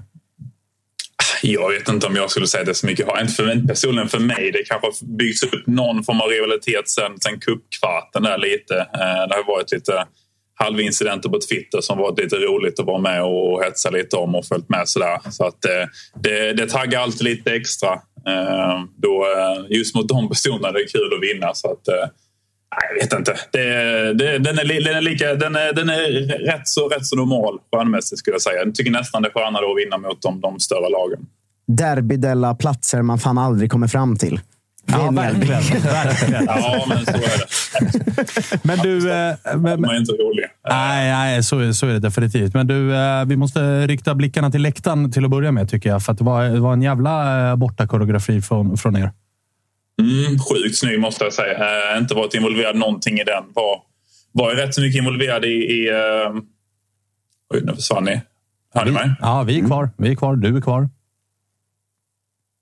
Nej, du verkar ha försvunnit. Hallå? Ja, vi, vi hör dig. Inga problem. Inga konstigheter. Jag har aldrig varit med om att det strular åt det här hållet. Nej, verkligen. Det brukar, vara, det, brukar vara, det brukar vara oss det är fel på. Ja. Men här får vi nog konstatera att det, det är Dogge det är fel på. Men, men ni har ju ändå provat att, att sända där nerifrån, så jag tänker att... Ja, exakt. Vi testar, ska vi testa ringa upp eller? Vi får göra det. Lägg på och testa och ringa igen. Han bara försvann. Eller, Ja, han var ju- vi försvann Jag tycker från alltid det är så honom. mysigt när vi blir förvirrade av tekniskt strul, så alla bara sitter tysta. Det är så dålig live-radio. Ledsen alla YouTube-tittare. Vi har ju en eh, producent som ska lösa sånt här. Men det är för fan det jag gör. Ja, det, det, det, exakt. Lägger på och ringer upp. Ja, det är ju perfekt. Ett Jag- tips jag är kan att inte inte lösa komma in hit och kritisera Kalle, för han Nej, har jävla makt här. Då Alltså. ryker du. Skiter ryker i du. det. Nu då? Hallå? Hör oss nu eller? Ja, nu har jag bytt lite location här. Vi har haft eh, jävla hackig Telia-lina här. Så, Ja, låt, oss ja, vara, låt, oss- låt oss vara ärliga att det var dig det var fel på, inte oss. Just Ja, det kan vi säga. Det kan vi säga. Jag vet inte riktigt var vi var. Var vi? Tifo? Eh, tifo. Exakt, exakt. Nej, vi hann inte höra jättemycket. Eh, nej, jag sa eh, väl att jag tyckte att det var ett eh, jävligt, eh, jävligt bra tifo. Eh, extremt snyggt bortatifo. Kanske ett av de eh, snyggare i, i år överlag i allsvenskan. För att vara på bortaplan om man räknar bort Stockholmsderbyn. Alltså det, mm, det är klass på den ligan. Jag var involverad mycket i tifodelen innan men inte varit nu de senaste åren. Så att, det är kul att se att det lever kvar och, och kul att de, de har växt eh, så pass mycket som de har gjort. Eh, så att, eh, det är imponerande. Dessutom dök det ju upp ett hån som vi ändå får klassa som MVG, va? Ja, den var rolig. Den var rolig. Berätta. Den, den gillade jag. Berätta. Eh, men lite samma där. Väl att jag inte varit eh, involverad i den. Men det har ju varit eh, mycket snack om, om, om deras vision om att gå ut i Europa. Och sen hade de ett eh, tifo, jag tror det var Bayern förra året, där de körde vision Europa. Eh, och sen när de väl gick till Europa så var det väl knappt någon av deras... Jag tror inte de hade några grupperingar på plats eh, på bortamatchen. Så det blev ju inte så mycket med den visionen. Och sen så... Eh, Det var ju för fan i Armenien. Ett, ett år tillbaka de med vision soffhäng istället. Att de, de tittade hemifrån från soffan. Och sen ett litet hån också mot att de tar in anmälningar till, eh, till, till bussarna. Eh, när de ska åka bortamatch tar de in genom Twitter. Så folk skriver egna tweets. Typ så här, boka mig och så taggar de den personen som håller i bokningen. Eh, så det var en liten, när man zoomade in på banalen så såg man, också att det stod så boka mig. Men jag tyckte det var lite roligt. Fan, Mjällby, fina, Mjällby jobbar sturskt nu. Ja, ja, ja verkligen. Spetsiga. Styva i korken får man ändå lov att säga. Ändå lite sådär, eh, liten fail på det ändå, måste vi vara överens om. Att eh, det är på grund av att ni torskade cupfinalen som vi ändå fick Europaspelet. Ja, ja, men det får man ju säga. Vi, var, vi, vi hade ju 20 i, i, i Jerevan i alla fall. Det var ju... Ja, ni var ju inte där överhuvudtaget. Ni var inte ens på flygplatsen. Nej, det var vi inte. Det, nej, det var det bara hålla med. Eh, men jag vet inte. Det, det har Men det var varit snyggt. något sen, sen var cupen där som varit lite roligt att hetsa om. Kalmars eh, sociala medier där orkade inte ens lägga ut resultatet i cupkvarten. Där, liksom. Det var bara helt blankt i flödet i tre, fyra dagar. Så bara tyst. Det Fan, den här rivaliteten gillar jag mycket. Jag, jag alltså. gillar att... Eh, Dogge sa att det inte fanns någon rivalitet. nej, nej, nej. Men det i fem det är ju minuter. jävla Ja, men syrliga det börjar småpassningar nu. Alltså. Det är- komma tillbaka med någonting. finns, Men något, du, det finns eh, något jävla mysigt där. Alltså. Får jag, bara, får jag bara ställa en fråga? För Jag har en liten teori om Mjällby. Just, eh, för jag tycker mig ändå känna igen Kalmar FF på eh, 00-talet i Mjällby. Att det finns en den här... Eh, ja, men att man eh, vill vara lite kusinen från landet och, och smälla på alla som är, har någon form av höjd att falla ifrån. Stockholmslag, Malmö, Kalmar.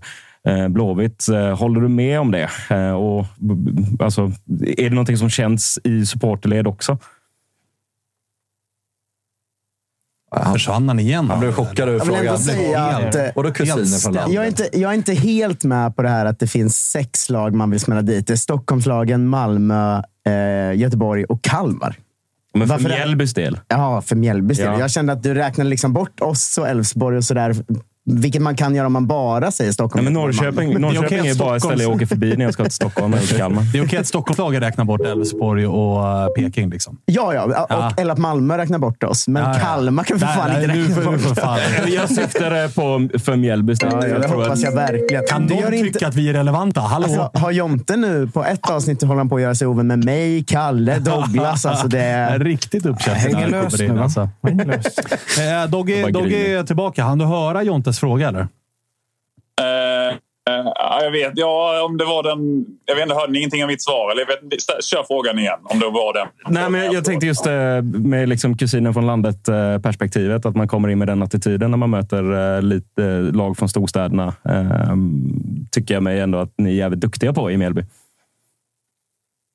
Ja, nej, men eh, framförallt i den situationen som Mjällby är nu tabellmässigt. Att man ligger lite, att man inte har jättemycket spelare, för. Även om det varit lite häng neråt. Att det blir de stora lagen man, ja, man kan motivera sig mot. Och mot mot Kalmar i det här fallet. Det är rätt så nära eh, bortamatch. Det är hyfsat bortafölje och rivaliteten då. Jag tror säkert spelarna följer lite på, på Twitter och liknande och sånt här. Det finns lite hån. Att, ja, men sånt, sånt boostar lite extra. Eh, de här matcherna mot, eh, mot BP eh, och, och eh, Varberg hemma och sånt är nog lite svårare för både spelare och supportrar att motivera sig just nu, tror jag. Eh, så att det, det håller jag med om helt. Eh, en spelare jag har tänkt på mycket i de matcherna är Tom Pettersson som jag tycker är bäst på plan i den här typen av matcher. Alltid. Eh, vad har han fått för status i Mjällbyled under sin period i klubben? För att han, jag tycker han känns så här förar-igg i de här matcherna mot större lag. Liksom. Ja, men jag håller med. Jag tycker kanske han är bäst på plan mot, eh, mot Kalmar. Eh, eh, sen kanske man tittar lite extra när han gör målet också. Första målet i, i, i Mjällbytröjan där i, i allsvenskan. Eh, ja, men, eh, alltså, jag tycker överlag egentligen hela säsongen att det är ingen spelare som verkligen har stuckit ut. Det är ju själva eh, helheten. Eh, Eh, lagbygget tillsammans istället som har blivit någon form av symbolisering av, eh, av Mjällbys lag. Jag tycker att Colin Rössler också var ett jäkligt bra Noah Aila också. Så att det, det, Eh, jag vet inte om, om Tom har stuckit ut mer än vad de andra har gjort och får någon mer värde än de andra spelarna på det, på det sättet. Eh, men jag är jätteimponerad av alla tre där bak, eh, säger jag. Du, eh, på tal om eh, imponerad. Tapper, eh, vi pratade ju innan vi ringde upp det här lite om Mjällby och vi minns ju ett samtal vi hade med dig inför sommaren, eller vad man ska säga, där i vevan när Otto blev såld till Malmö och Noah hade precis lämnat. Och vi slog ju fast allihopa och du var väl med på det gissar jag. Att så här, den här Fänger är väl bara... Det, det kommer ju inte bli någon förlängning där. Liksom. Han, ser ut, han ser helt iskall ut. Man var lite orolig. Liksom. Vart ska den här säsongen ta vägen? Men liksom, jävlar vad bra det har gått sedan dess. Får man väl ändå säga. Ja, men det har det. Det, det var väl många egentligen lägen när man trodde att nej, men nu kanske laget checkar ut lite. Man gjorde ju lite, lite efter cup, eh, cupfinalen där. Eh, man gjorde väl det lite efter vinsten borta mot Malmö också. Eh, det har varit många sådana situationer man trott laget ja, men nu checkar vi ut. Men, men Mjällby det här året har varit jäkligt mycket ja, men när ingen tror på dem, det är då de vinner sina matcher.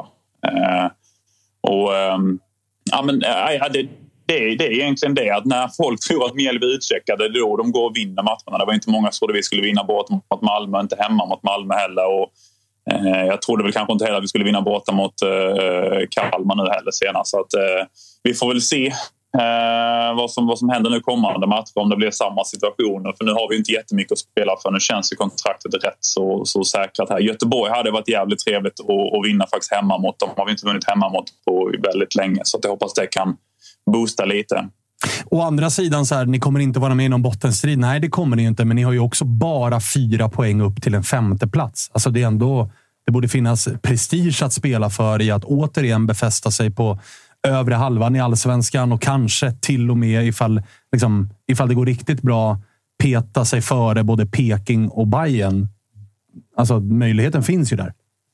Ja, absolut. Det tror jag sista matcherna kan bli eh, någon form av boost. Att man, man vill göra det. Eh, att man vill gå om de lagen eh, när man kollar tabellen sista matcherna. Där. Så det tror jag absolut. Sen är det ju lite pengar i det också. Det, det här systemet för hur mycket pengar man får räkna sig på fem år. Så för varje, varje år Mjällby har bättre snittplacering så får ju faktiskt laget mer pengar också från de här de här Unibet och Discover och liknande. Jag vet inte riktigt hur det räknas, men, men tabellplaceringarna är ju viktig på det sättet. Är du eh, förvånad över utvecklingen? Eh, eh, jag vet faktiskt inte. Eh, alltså hade jag sagt till dig inför alltså, säsongen det... att efter 22 spelade omgångar kommer ni ha tappat Noah och Otto. Ni kommer ha häng på en femte plats i serien. Ni kommer ha spelat cupfinal.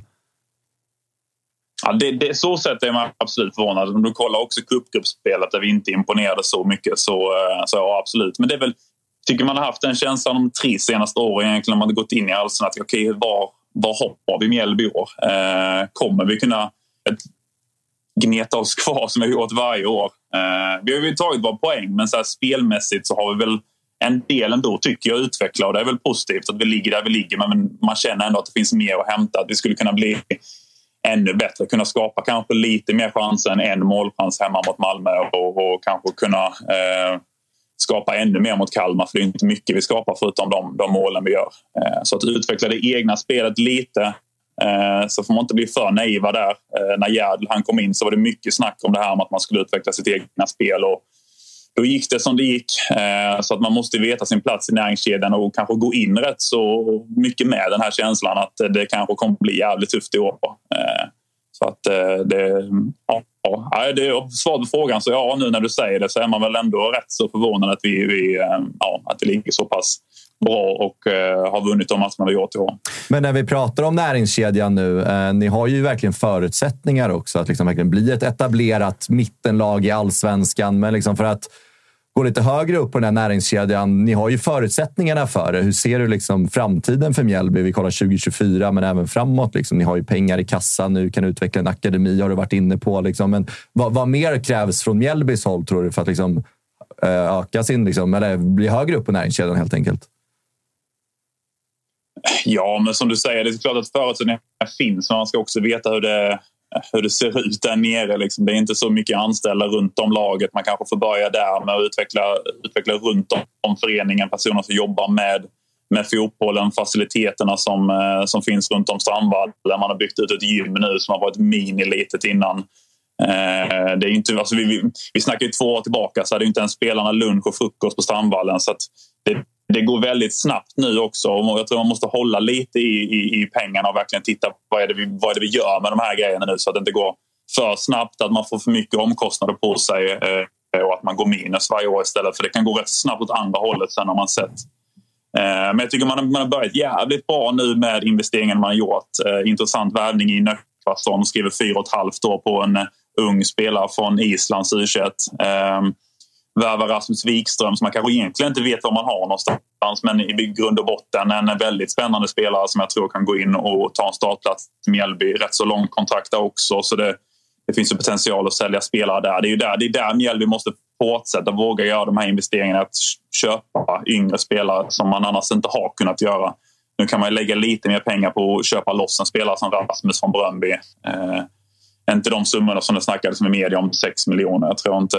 Hasse Larsson sa väl att om du tar bort en nolla så är det väl närmare. Eh, det, det Såklart han sa. Så att, eh, Eh, så att där, där någonstans där man måste börja och eh, som du säger våga, våga satsa mycket på, på akademin. Man investerade i en utvecklingschef inför året. Man kanske måste titta hur man kan ta ännu mer kliv i, i akademin och, och framförallt våga lyfta fram spelare. Eh, det är väl det viktigaste att man inte får en för bred trupp så att de egna spelarna inte ens får möjligheten att få någon speltid.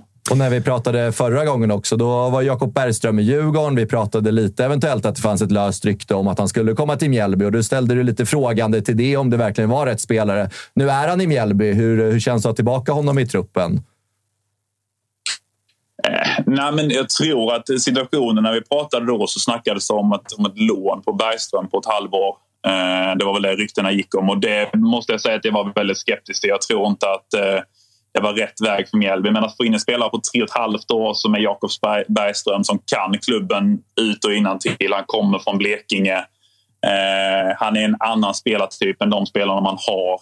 Så tycker jag att det är en väldigt bra värvning. Sen har de inte flugit helt ut än så länge men det har ju mycket att göra med att Fänger och Löfqvist har varit jäkligt bra. Liksom. Han har inte fått, fått möjligheten att, att komma in där. Ehm, så att eh, på, på det långsiktiga jag tycker att det är en eh, jättebra värvning i, i anfallsuppsättningen. Jag tycker det ser överlag hela truppen jävligt spännande ut till nästa år. Vi har inte många spelare som utgående kontrakt. Ehm, vi har, vi har stabil på många, många positioner så att det känns jävligt bra. När vi ändå är inne på eh, Löken. Han har ju utgående och har ju suttit bland annat i vårt program och liksom man har ganska tydligt märkt att jag har inga planer på att sluta spela fotboll och jag vill väldigt gärna fortsätta göra det i Mjällby och jag ska ta mig fan visa att jag är bra nog att fortsätta spela i, i Mjällby. Vad känner du kring den situationen? För han blir, han blir inte yngre, men samtidigt märker man ganska tydligt att han sneglar mot spelare som Ante och andra som håller på länge tills de är 40 plus. Liksom. Vad, vad, vad är din känsla? Eh, ja, men min känsla jag tror som jag sa när jag var, var med här sist att nu finns det väl ingen anledning att inte förlänga med honom. Eh, kanske inte ge honom ett treårskontrakt som man gjorde sist utan man kanske ska titta på, på ett, en förlängning med ett år. Eh, tycker han verkligen har gjort sig förtjänt av det. Eh, sen är det väl ingen mening att skriva det kontraktet nu utan det kan man väl göra efter säsongen istället och se hur, hur utvecklingen ser ut här. Han, så länge han fortsätter producera poäng så är det bara att lyfta på hatten. Alltså det, det är väldigt imponerande. Han har, han har kommit in med något annat i, i laget än när man hade Adam Ståhl och Alexander Johansson på topp. Eh, man har fått en helt annan dynamik i anfallsparet och, och spelsättet som han spelar. Och framförallt så har man ju fått mycket farliga fast situationer med honom. Det har man ju saknat lite innan. Eh, framförallt när Noah och eh, Otto försvann. Det enda vi ändå vet med all säkerhet, det är väl ändå att inför allsvenskan 2024 så kommer ni vara tippade botten fyra. Och det passar väl er alldeles utmärkt? Ja, det tycker jag absolut att det gör. Det beror väl lite på. Om man eh, går, går utsikten upp så vet man att de kommer definitivt vara tippade sist. Ja, de kommer vara nästa års BP. Att, ja, Alla sätter dem sist. Vad sa du? De kommer ju vara nästa års BP. Alla sätter dem sist per automatik. Ja, Ingen har sett dem spela. Alla och många kommer sist. tro att nej, BP kommer inte klara sig detta året, så de kommer de också tippa i botten. Och sen AIK och Göteborg kommer de ju tippa högre upp. Så att, ja, men vi, ja, vi kan väl hamna där någonstans. vid, vid 13, 12 är väl inte omöjligt. Och så hänger det mycket då på vad som händer med på spelare in och spelare ut. Det, det är ofta det som folk bedömer på. Och om man gör bra i kuppen. För gör man bra i kuppen då, då tror alla per automatik att man kommer göra det bra i allsvenskan. Du, eh, fan vad fint att prata med dig. Vi hörs igen eh, framöver. Ja, får jag lägga till en snabb grej här? Om Det får en du. minut till. Det får du. Det får du. Eh, precis sist jag var med så, så lovade jag ju Freddy att köra ett eh, snabbt trick. Just det. Oj, oj, oj, oj, oj. Bonus nu för vad våra, är nu. Bonus nu för våra YouTube-tittare. Ja. Eh, eh, väldigt enkelt, snabbt. Freddy, eh, det här är för dig då. Eh, 52 stycken kort finns det ju i en, i en kortlek. Korrekt. Jag har gjort en, en, eh, en liten förutsägelse med korten innan vi började. Så om, om du bara säger ett kort, vilket du vill, vilket, vilket väljer du Ja, då? men jag säger spade sju. Spade sju. Är du säker? Ja, hundra procent. 100 procent. Och vi har inte gjort upp det här. Det kan du... Ja, Ah, ja, det här- det, vet alla om. Det är nyheter för mig. Ja, precis. Eh, vi, vi, vi, tar ut, jag tror, vi ska inte få dem ur bild här, men vi tar ut korten från, eh, från asken. Så ska jag visa att jag vände på ett kort innan vi började det här tricket. Om man går igenom korten här så ser man att det ligger ett kort på andra hållet jämfört med alla de andra korten. Ja, man ser ju Eh, inte och det är ju faktiskt inte vilket kort som helst, utan det är ju Freddys. Nej, men det är otroligt. Ja, det här är ju en anledning för alla att börja kolla på våra YouTube-sändningar. Klart han Helvete. hos- hostade upp spade sju. Ja, det där är otroligt. Jag kan ju också avslöja att Freddy hade ju absolut ingen aning om att du ens skulle vara med i dagens program. Så pass tankspridd är Freddy, så att det, är faktiskt, det är faktiskt helt omöjligt att det här var uppgjort. Ja, det är fan en applåd på det där. Alltså. otroligt. Helt sjukt att Noel i chatten skriver Ja, ja, tack, men alla säger spade 7. Noel. Ja, alltså blocka Noel. blocka Noel. Jag går in med, jag går in med det, den säkerheten att ja, han kommer nog välja spade sju. Otroligt, förutse otroligt förutsägbar Freddy Arnesson. Det är klart att han kommer välja spade Fan, sju. jag av skulle ha sagt hjärte sju. Jag tänkte på det först. Ja, jag tänkte också han kommer säga hjärter bara för att du är så Men solklar. då hade den också varit bakvänd. Ja, jag vet. Det är det som är det vidriga här. Nej, eh, härligt. Då vart man tiltad. Eh, ja, kul. Eh, Precis när Svanen har lärt sig fatta danska och därför förstå de samtalen, då ringer vi någon som trollar och nu är han off. kommer ta månader det här att komma Måste tillbaka. jag kolla ner i körschemat. Som Ja, inte ens jag har skrivit. Eh, vi hörs då. Vi får vänta till jag är med nästa, nästa gång då. Ja, verkligen. Ja, stort tack för showen. Ja, vi hörs Dogge. Fan, gåshud. Ja, vart, vart, eh, Hey, it's Danny Pellegrino from Everything Iconic. Ready to upgrade your style game without blowing your budget? Check out Quince. They've got all the good stuff shirts and polos, activewear, and fine leather goods, all at 50 to 80% less than other high end brands. And the best part? They're all about safe, ethical, and responsible manufacturing. Get that luxury vibe without the luxury price tag. Hit up quince.com slash upgrade for free shipping and 365 day returns on your next order. That's quince.com slash upgrade. Hiring for your small business? If you're not looking for professionals on LinkedIn, you're looking in the wrong place. That's like looking for your car keys in a fish tank. LinkedIn helps you hire professionals you can't find anywhere else, even those who aren't actively searching for a new job but might be open to the perfect role. In a given month, over 70% of LinkedIn users don't even visit other leading job sites. So start looking in the right place. With LinkedIn, you can hire professionals like a professional. Post your free job on linkedin.com/people slash people today. Hey there, it's Michelle Norris. I'm host of a podcast called Your Mama's Kitchen. When I travel, I'm usually looking for a way to find a taste of home when I'm not at home. And one of the things I love to do when I am at home is entertain. And Airbnb allows me to do that. When I was in California recently, I rented a house that had a great kitchen. And when we were sitting around the table, we're all thinking, we're in someone else's house. Someone could be in all of our homes as well. If you have a home, but you're not always at home, you have an Airbnb. Your home might be worth more than you think. Find out how much at airbnb.com/slash host.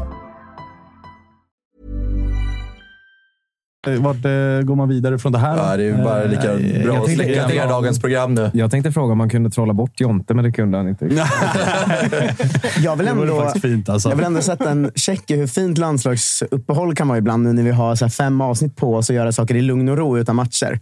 För jag vågar fan lova att vi är enda programmet i världen kanske som kör över en timme om Kalmar-Mjällby. Ja, ja, definitivt. Alltså, det tror jag 15.06 inte. är klockan. Över hela världen Det är klart att vi gör det. Vi ska... Vi ska, vi ska Det finns några grabbar i Bangladesh. Du De glömmer, inte bort KFF. Argentina. De vi har, faktiskt, Stark vi har faktiskt stark lyssning i Sydamerika. Ja, det är så. Det sjuka, vi kollar ju det här idag. Ja, ja. Eh, Jag vill, vi hade två lyssnare i Sy Sydsudan senaste månaden. Eh, en i Kuwait eh, och Mm. eh, lite sådär. Vi hade många olika spännande. Jag vill att om ni lyssnar på Tuttosvenskan på riktigt eh, Skeva platser. skeva Ja. platser eller eh, oväntade länder, kan ni inte lägga upp det på Twitter och tagga in oss då? För jag vill se vart folk... Alltså, vem är du i Sydsudan? Eller vilka är ni? Varför har inte ni en AV? Där ni lyssnar ihop? Vad är det för två Du vill killar? liksom se en kamel i bakgrunden och de Ja. ska tuttosvenskan. Och att det kanske då kan bygga ett community med dem. Liksom men de, vi har sex svenskar som lyssnar i Peru. Min dröm är att de ska ses på en AV varje måndag, onsdag, fredag och snacka igenom avsnittet. liksom. Men lägg, Sitter och kollar live. De sitter tillsammans och, och ser oss. lägg Ja, upp på var kul. Twitter om ni kollar i ett oväntat land och så taggar ni in Tuttosvenskan så eh, delar vi det. Det är ju Och jättekul. då kanske ni kan hitta er Toto-svenskan-polare i Peru via den delningen. Liksom. Hashtag oväntat land. Ha- eh, man skriver jag kollar i hashtag oväntat land och sen eh, taggar man in Tuttosvenskan. Ska man få gissa vilket land det är i? Gärna eh, bilder till. Alltså, Vi vill se uppsättningen. Liksom. Hur ser det ut där ni är? Bra idé. Det här är bara jag som försöker bygga ut min standup-turné. Liksom. Alltså åka till Kuwait och sånt. Fan, du var i Finland igår. Eh, hörni, Skit i det nu. ja. Så Det ju- mycket, ju finsk, ut- mycket mer finsk ut än senaste gången vi sågs. Oväntat lite lyssnare i Finland för övrigt. Vill Är jag det bara så? skjuta in. Där behöver ju Ja. du steppa upp liksom, som har lite finskt blod. Men jag skulle ha hängt med Tapper dit. Ja, verkligen. borta. Skulle du verkligen det? Skulle Ja, du verkligen ja, det? de svenska delarna i Vasa, stor potential. Mm, Vasa topp tre finska städer med Toto-svenskan-lyssning. Är det så? Ja, ja. Men nu är vi- det är nu är morsan vi- som har surrat mycket om dem där nere. Nu är vi på ett jävla sidospår, men vi får ge en shout till de två killarna i Helsingfors igår som kom fram på finlandssvenska och ville prata tuttosvenskan. Det var oväntat. Det var jag liksom inte beredd på. Så om ni lyssnar nu... eh, Stor shoutout. Ja, stor shoutout. Ungefär samma stora shoutout som till eh, The Great. Som vi alltid kör en shoutout till. Eh, innan vi går vidare och snackar Peking-Djurgården så vill jag bara också berätta för er att eh, på fredag Garvar du åt då, Kalle? Nej, John skriver i chatten bara, jag kollar i hashtag älta. Inte oväntat. Eh, En kvart direkt härifrån. skrällat- Skrällat en i chatten, som också är vår liksom, eh, minst eh, smarta kanal. Eh, inte riktigt förstod instruktionerna. Började direkt med ett svagt, eh, svagt moment. Eh, Jag tittar från Kallhäll. Jag vill bara berätta för er att fredag är en stor, stor, stor dag. Då fyller Kristoffer Svanemar 35 år. Men! Kalle, tryck på någonting som är kul. Bra. Eh, men det är också så att på TV4 Play så börjar alltså Diamond League från Bryssel på fredag. Men också NFL. Har den också grejer. Du vet, sån här. Men jag har fått lite NFL-feeling. Inte riktigt fått något lag, men jag har ju min gubbe i Odell Beckham Jr. Lite oklart om han spelar fortfarande, men jag gillar honom i alla fall. Han, gör det. Han har varit eh, skadad jävligt länge. Ja, han väl med alla ben. ja, Hade sen var någon- lite kontrakt och nu är han i Baltimore Ravens i alla fall. Ja, då är det mitt gäng då. Hur som helst, det är NFL-premiär natten mot fredag, alltså också den 8 september. Och man ser både NFL och Diamond League på TV4 Play. Och nu när det inte är någon Allsvenskan och Superettan och sånt, så kan man ju också botanisera sig i andra sporter. Friidrotten finns där. NFL för nattugglorna finns också där. Ni ser alltihopa på TV4 Play. Alldeles underbart. Vi säger tack till eh, TV4 Play som fortsätter vara med och sponsra Toto-svenskan. Nu, Tapper, ska du få berätta hur usel fotbollsmatchen var mellan IFK Norrköping och Djurgården. För som jag har hört dig berätta om vilken dålig match det var. Ja, det var ju ett lag som Också gjorde den helt dålig. orimligt. helt orimligt surr. Ja, Men det var ju ett lag som gjorde den dåligt. Det såg ut som, när vi har pratat om tidigare säsonger, när- Mjällby har checkat ut. De har klarat sig kvar, de kan förlora resterande tio. Så gick vi ut i den här matchen, trots att vi har Oväntat. chans på fjärde plats. Jag har inte sett oss vara så loja och uppgivna på förhand sen förra året i alla fall, när vi var det varje match också. Är det inte Men- jävligt oväntat att det kommer Ja. en sån insats nu då? det är Alltså- Stockholmslag på besök, det är Ja. häng på Häcken tappad. Alltså, ni hade ju haft häng på tredje plats. Katastrof. Vi lät ju verkligen Djurgården göra vad de ville. Ingen i vår backlinje dök upp överhuvudtaget. Mittfältet gjorde, som jag ju har hyllat mycket på sistone med Ceesay, Traustason och Vito, helt off hela matchen. Djurgården fick ju verkligen stå, stå och slå crossbollar från kant till kant utan att någon gjorde något. Det var verkligen katastrof. Och sen när vi ändå då har hållit 0-0 fram till slutet av första halvlek och då får ett fyra mot ett-läge som Totte Nyman styr. Då väljer han att göra sin sämsta aktion jag någonsin har sett honom göra på en fotbollsplan. Och man stod där och så här, men inte du också Totte för helvete! Och jag vet Tänk på att inte, det var Danielsson han mötte. Det är klart med Mudarri. ja, han Hallå. såg Danielsson och var så här, kan vi inte bara skita i den här matchen? Köpte en till gubbe med mig. Nej, men det var, det var patetiskt att se IFK Norrköping. Djurgården gör jättemycket saker bra också såklart. Samuel Dahl är jag blown away över vilken bra fotbollsspelare. Det såg jag inte komma.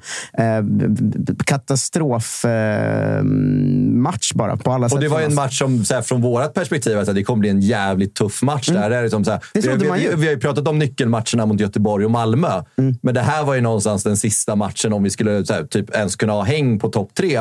Var att, så här, fan, Alltså, vinner vi den här ligger vi ju borta, fyra. Men det kommer bli en tuff match. Och då har ni ändå sett Peking liksom åka till Borås och göra en bra match och göra två mål. Köra över AIK och Blåvitt på hemmaplan. Alltså förväntningarna fanns ju på att det här blir en jävla match. Alltså. Ja, ja, verkligen. Och så här, fan, torskar vi den här matchen, vilket så här, jag var inte övertygad över att vi ens skulle komma därifrån med en pinne. Eh, så som det lite har sett ut eh, senaste tiden. Nu har vi tagit tag i det, men eh, att, att det varit så lätt för Djurgården som det ändå blev. För Norrköping hade ju inga heller så här, riktigt bra chanser. Nej, och det, men det är det som stör mig så mycket åt båda håll också. För jag tycker inte att Djurgårdens mål är så. Det här är en briljant aktion av Djurgården. Utan första målet är ju, det är ju katastrof från start till mål av oss. Vad håller Victor Lind på med? Vad håller Totte på med? med sin, alltså, så. Och likadant, jag tycker inte att... Ja, det är ju ingen Ja, som stör Totte där heller. Han ska ju Nej, bara nej. rensa bort den. Det är en bredsida Men bort det med är bollen. verkligen som att vi har panik inför hela matchen. Jag fattar, ingången är ändå, det måste varit att spelarna sket på sig av chansen. För att vinner vi den här matchen, då ligger vi ju fyra igen med åtta matcher kvar. Och fjärdeplatsen leder ganska ofta till Europa. Och, Ja, och dessutom ett, så här, ett Sådär. tecken som haltar. Alltså, Ett det ska tecken man ha som med haltar, sig. Absolut. Men ja, det kändes verkligen som att vi gick in och tappade den här matchen helt själva. Och så, så, som sagt, Djurgården, är- Djurgården gör det bra. De tar ju tillvara på det. Men samtidigt tycker jag också att så här, det är inte som att Djurgården forsar över, utan målen kommer också från dåliga saker i vårt lag. Likadant Oskar Jansson släpper pissretur. Och det, det är mycket som är så här. Det ser ut som förra året mer. Att vi bara är ett lag som man inte kan räkna med någonting Men från. du- Och jag blev så besviken av det. Och nu känner jag bara att så här, okej, nu lugnar vi oss. Jag har hela tiden sagt att jag är nöjd med 6 7 Då får jag gå tillbaka dit. Men det är svårt när man har fått smak. Ju, Men är du orolig över att, för att den här torsken blev ju någonstans, alltså du var ju inne på att borta mot Elfsborg, vinner vi den, då finns det anledning att faktiskt börja tro på saker den här säsongen. Sen kommer liksom Djurgården hemma. Det blir två raka torsk. Är du orolig över att säga, okej, nu väntar en total utcheckning? Nej, det är jag faktiskt. Jag tror att vi har ganska tur med landslagsuppehållet och schema. Vi har varit inne lite på, på schema, eller ganska mycket i det här Vilka avsnittet. som har behövt eh, uppehåll och Eh, sådär. var vi inne på i förra avsnittet också. Alltså, efter schemat har vi direkt Mjällby hemma, eh, vilket kan vara en ganska bra match för att studsa på. Sen har vi faktiskt resten av säsongen. Är, det är BP, det är Kalmar hemma, det är Värnamo. Häcken borta en svår match, Malmö hemma en svår match och sen är det Varberg och Sirius. Så sex av åtta matcher är som är kvar. Det blir inte det också ännu mer frustrerande då? Ja, ja, ja, när man det- ja, det så här, stör du ihjäl vet, mig. så här, för inför Elfsborg såg det ju helt plötsligt ganska bra ut Mm. i Norrköpings led. Det såg ut lite som det gjorde i våras.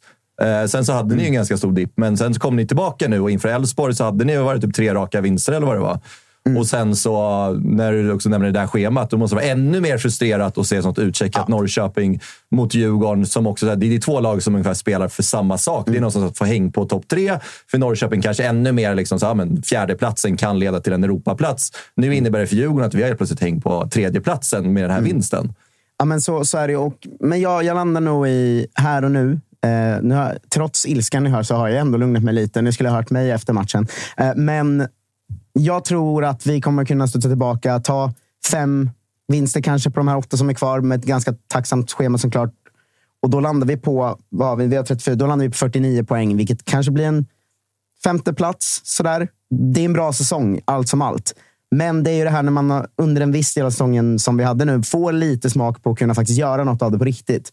Då känns det ju så otroligt tråkigt att kasta bort det på det här sättet. Eh, även om det är en godkänd säsong. Det är en bra säsong om vi kommer femma, men fuck att vi kastade bort chansen vi faktiskt hade att kunna göra något mer av det. Du eh, beskriver ju liksom det som man känner som AIK-are. Alltså, nu fick jag flashbacks från bayern matchen Det vidriga är ju att få hopp. Ja, Alltså, det vidriga är ju att ta ledningen och vara ganska bra första 20 mot Bayern För att åka därifrån med 4-2 och bli påmind om känslan av att vad fan trodde jag ens? Varför Sen- trodde jag på, i ditt fall, vad fan trodde jag på en fjärde plats och kanske en tredje plats för? Alltså det är en vidrig känsla att ha. Och det är den känslan du hade. Liksom. Ja, och sen jag... nu har det varit en olycklig start här också, men det känns som det har ruckats något i backlinjen med Tolinsons första två matcher. För det är när, nu blir han ju inbytt den här matchen bara, ska man säga. Han startar inte.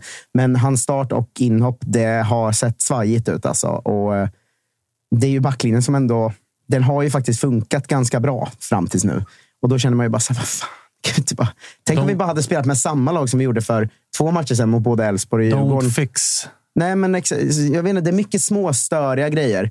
Eh, sen vill jag faktiskt ändå passa på att ge en, eh, den enda tummen upp i matchen till Daniel Eid, som jag tycker har växt jättemycket hela den här säsongen gentemot förra. Jag trodde inte på honom som en startspelare över tid. Men att en spelare som är i den åldern, han är runt 25, liksom, som en ganska begränsad spelare i grunden, tyckte jag verkligen förra året.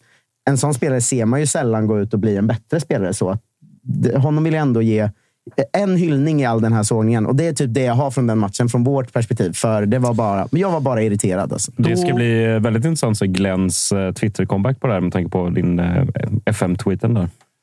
På en jag- riktig sågning. Det, det ska bli... Du borde skriva till honom bara. Du pissusel. Ja, men jag tror att Glenn vet Jag är att... pissusel på FM. Du är pissusel på riktigt. Jag tror ju att Glenn i smyg lyssnar på den här skiten. Eh, det har man ju märkt lite. Men jag tror att han vet att vi har den relationen. Att jag kommer hylla honom väldigt mycket när han förtjänar det. Och jag kommer såga laget väldigt mycket när de förtjänar det. Det, det får han ju ta. Det får han ta. Det får han ta. Eh, men vi skiftar fokus till Djurgården, då, där det ju ändå var lite jävla back to basic. Ja, verkligen. Alltså mittfältstrean med, med liksom the usual suspects. Haris på ena kanten, Wikheim på andra kanten. Det är ju liksom, det är nästan förra årets Djurgården. Ja, det är samma elva som mot Degen också. Att vi, så vi börjar få någon typ av kontinuitet i den här truppen. Jag tror eventuellt att det kan vara samma elva som också ställde upp mot Malmö. Så det kan vara tredje matchen i rad vi ställer upp med samma elva. Och det har varit ganska unikt för den här säsongen, för vi har laborerat en del. Och det är ju en spelare som har försvunnit i Oliver Berg som någonstans har gjort att så här, fan, nu kan vi någonstans gå tillbaka till det basic som du är inne på, Kristoffer. Att, eh, och det tycker jag också syns på, på laget. Att så här, de är jävligt trygga i varandra. Och som du är inne på, Tapper också. Att så här, fan, vi hade ett extremt stort tapp i Elias Andersson. Och fan, hur ska vi lösa det här? Och Kaib kom in och gjorde två halvdana insatser. Sen har Samuel Dahl från ingenstans verkligen så här, man saknar knappt Elias Andersson i, i den här nuvarande truppen. vilket trodde man inte. imponerande Nej. att en Samuel Dahl skulle vara den som kommer och liksom Det såg ju ingen komma. Nej, att han skulle gå in inte. så här. Och Det, det- var ju det- det var- det- jättetydligt att Rami Kaib är etta. Samuel Dahl tar vi in på sikt. Han får se och lära lite grann. Det har blivit raka motsatsen. Och det var inte jättemånga som var där och ryckte i honom heller inför hans Nej, Det övergång till som att, Djurgården. det kändes som att ni kunde plocka honom ganska ostört. Verkligen. Både han och Milleskog kom ju in till Djurgården och det var inte med liksom, någon vidare konkurrens från andra klubbar, vad man har hört. Det är klart att det var andra klubbar där, men ingen som var så konkret som Djurgården heller. Och, nej, det är ju verkligen hatten av till Samuel Dahls insatser senaste tiden i Djurgården. Och sen så kan vi också säga bara Fan, vår backlinje har in ett mål nu på, på tre matcher. Den har börjat sätta sig också. Många har varit kritiska till att man valde att peta Lövgren. Och låna ut. Exakt, och Une Larsson hade det tufft i början. Men nu någonstans börjar man ju se liksom vad, vad, vad liksom Kim och Tolle såg som kanske inte vi såg. Att så här, det ser mycket stabilare ut bakåt också. Men är inte en fråga som är viktig att ställa där att hänger inte hela Djurgårdens höst på att det inte råkar bli en skada på en mittback? För det finns väl ingenting bakom nu överhuvudtaget? Nej, Gracia. Ja, Gracia kom ju in som iskall. eh, defensiv eh, mittfältare nu sista tio mot eh, Norrköping. Och han trodde man inte skulle få se Djurgårdströjan igen. Var ju på väg bort till eh, Lyngby i Danmark. Har fått vara kvar. Så att, där har vi ju backup i honom. Men sen så är det klart att där vet vi inte status vart han är någonstans. Men då vill ändå börja matchspela honom. För får vi en skada på Danielsson eller under Larsson, eller ett kort för den delen, då måste ju Gracia komma in där i mitten. Hur ser du på anfallslinjen, eller vad man ska säga, vilka som ska starta? För att jag tycker att Falenius inhopp förändrar väldigt mycket matchbild också. Nu, nu är det ganska sent i matchen, inte så länge länge kvar. Och han, är, han är en kvickspelare som funkar i det läget kanske, men jag känner ju genuint att det är Djurgårdens match, men ni skapar ju egentligen inte jättemycket. Utan det är Tottes självmål som, Nej, som det är ju andra halvlek. Alltså, vi har är ju inte- Sabovic är läge, är Falenius stolpskott. Så att vi, vi har ju Ja, men, lägen. men det är det jag menar, att när Falenius kommer in så tycker jag att matchen förändras. När jag står och kollar på den och han kommer in så känner jag bara så här, och jävlar vad han fick igång grejer. Liksom. Hur ser du på honom? Borde han starta eller ska man använda honom på det här sättet? Eller hur- ser du på honom? För att jag tycker han har ju också kommit in och varit oväntat bra, måste jag säga. Verkligen, och han har ju varit skadad. Han åkte ju på en skada Mm. nere i Luzern med bortamatchen där nere, så han har ju varit borta. Så det här var ju hans första match han var Ja, tillbaka. Eh, och, eh, så här, innan skadan så var han ju startspelare i Djurgården och jag tror framåt också så kommer han liksom bli den ordinarie spelaren. Harris, visst, han gör mål, men såg ju inte alltså, överdrivet bra ut mot Norrköping, men gör vad han ska göra. Det roliga Så- var, jag missade att det var han som gjorde andra målet. För att man var så jävla arg. Ibland kan man ju missa det när man är på plats. Liksom. Vem, Ofta skiter man ju också i. Ja, men liksom, jag skiter väl i vem som gör Djurgårdens mål. Sådär. Sen när vi- vi förlorade så var det kanske 50 djurgårdare som skickade en bild på Haris Radetines till mig. Och jag visste inte att han gjort mål. Så jag bara, vad, vad, har han blivit en symbol för... för alltså, Vad jag vill ni med den här? Ja, mål förra året också mot er borta. Vilket jag inte heller visste. så att alla djurgårdare hörde Lika av sig chockad så. varje gång Harris gör mål. Ja, men de skickade en bild så. Livrädd. Och jag bara, va? va, va, va? Du börjar Okej. skaka. Ja, jag Skakar. hade ingen aning. Men, men det var att han gjorde 2-0 fick jag googla mig fram till sen. Men du ser eh, Falenius gå för eh, Harris som... Det är så du vill starta, eller? Alltså alternera mellan Wikheim, Harris och Mm. eh, Falenius blir det naturliga. För Wikheim var ju inte heller liksom så bra som Alltså, han det kan var ju- vara. Det var ju egentligen ingen som stack ut nämnvärt mot Norrköping. Ja, det var, offensivt var det ju en ganska låst match. Alltså, båda lagen hade ju svårt att skapa mm. klara Ja, Mosa kom inte till några jättelägen heller. Eh, så att, så här, det, det är klart att så här, framåt att så här, det måste bli bättre. Och där tror jag också, eh, Eh, för Mosas skull också, tillsammans med Falenius, att så här, då får vi en helt annan speed där framme än vad vi kanske har nu. Räknar du bort Felix Va helt i den här? Nej, Felix var också kom in och gör det bra, liksom, men han kanske inte är en startspelare just nu. Eh, men jag tycker han har tagit steg eh, som jag insåg han ta eh, i första tiden i Djurgården också. Hur det pratades omkring honom, liksom, vad man såg ner på träningsanläggningen och alltihopa. Jag tycker han har kommit in och bevisat att han kan bli en spelare som kommer kunna bli en startspelare i Djurgården eh, framöver. Eh, så att, så att det är ju rätt tacksamt framåt för Djurgården. Eh, vi, har, vi kan alternera Mosa med Milleskog också. Eh, så att, så att Jag skulle säga framåt- att ni har en extrem edge i att ni kan sätta in så mycket kvickhet där fram också. Alltså, det kan ju verkligen, om en match är lite låst, att få in ni kan, har ju alltid tre spelare på bänken som är extremt snabba, kvicka med boll, snabbtänkta. sådär. Alltså, det kan ju verkligen förändra en låst match, tycker jag också. Så det, det är en fördel för Djurgården in i hösten nu, verkligen, tycker jag. Och sen som, det centrala har mittfältet just nu. som har satt sig också verkligen med Mange, Findell, Schüller. Schüller gör ju liksom, alltså kanonmatch efter kanonmatch just nu. Så bra han var mot Norrköping, även mot Degerfors. Så att han har ju också liksom någon, det känns som att truppen någonstans har liksom fått sätta sig nu efter liksom allt som hände i liksom somras och hur det pratades. Och även spelare som kom in i vintras, att de har fått lämna. Så nu har vi någonstans en trupp som liksom, ja, men det är spelare som passar in i spelet som Djurgården vill spela och som vi har spelat historiskt. Att det behövs inte laboreras särskilt mycket i Djurgården just nu. Och det tycker jag syns också på resultaten på planen. Ja, men känns det, jag tänkte komma till det. Känns det skönt att liksom, nu är fönstret stängt? För det har ju varit ett jävla rörigt Djurgårdsår. Det känns som att man testade grejer. Sen har ju Bosse varit med och förklarat det. Att så, ah, men vi hade en jävla märklig period där fönstret stängde och det var ett eh, liksom, eh, Poznan i den här jävla Europamatchen. Men många, det har ju varit väldigt mycket eh, liksom, runt om med Lövgren. Alla spelare egentligen som har varit ute och skapat drama runt Djurgården har ju försvunnit under den här sommaren. Oliver Berg har skapat drama i supporterled. Okej, vi tar bort honom. Lövgren, det varit en dispyt med tränarna. Bort med honom. Edvardsen, Asoro, så fort de är bänkade så är media där och vill hugga och göra grejer och höna och fjäder och allt vad det är. Bort med de två också.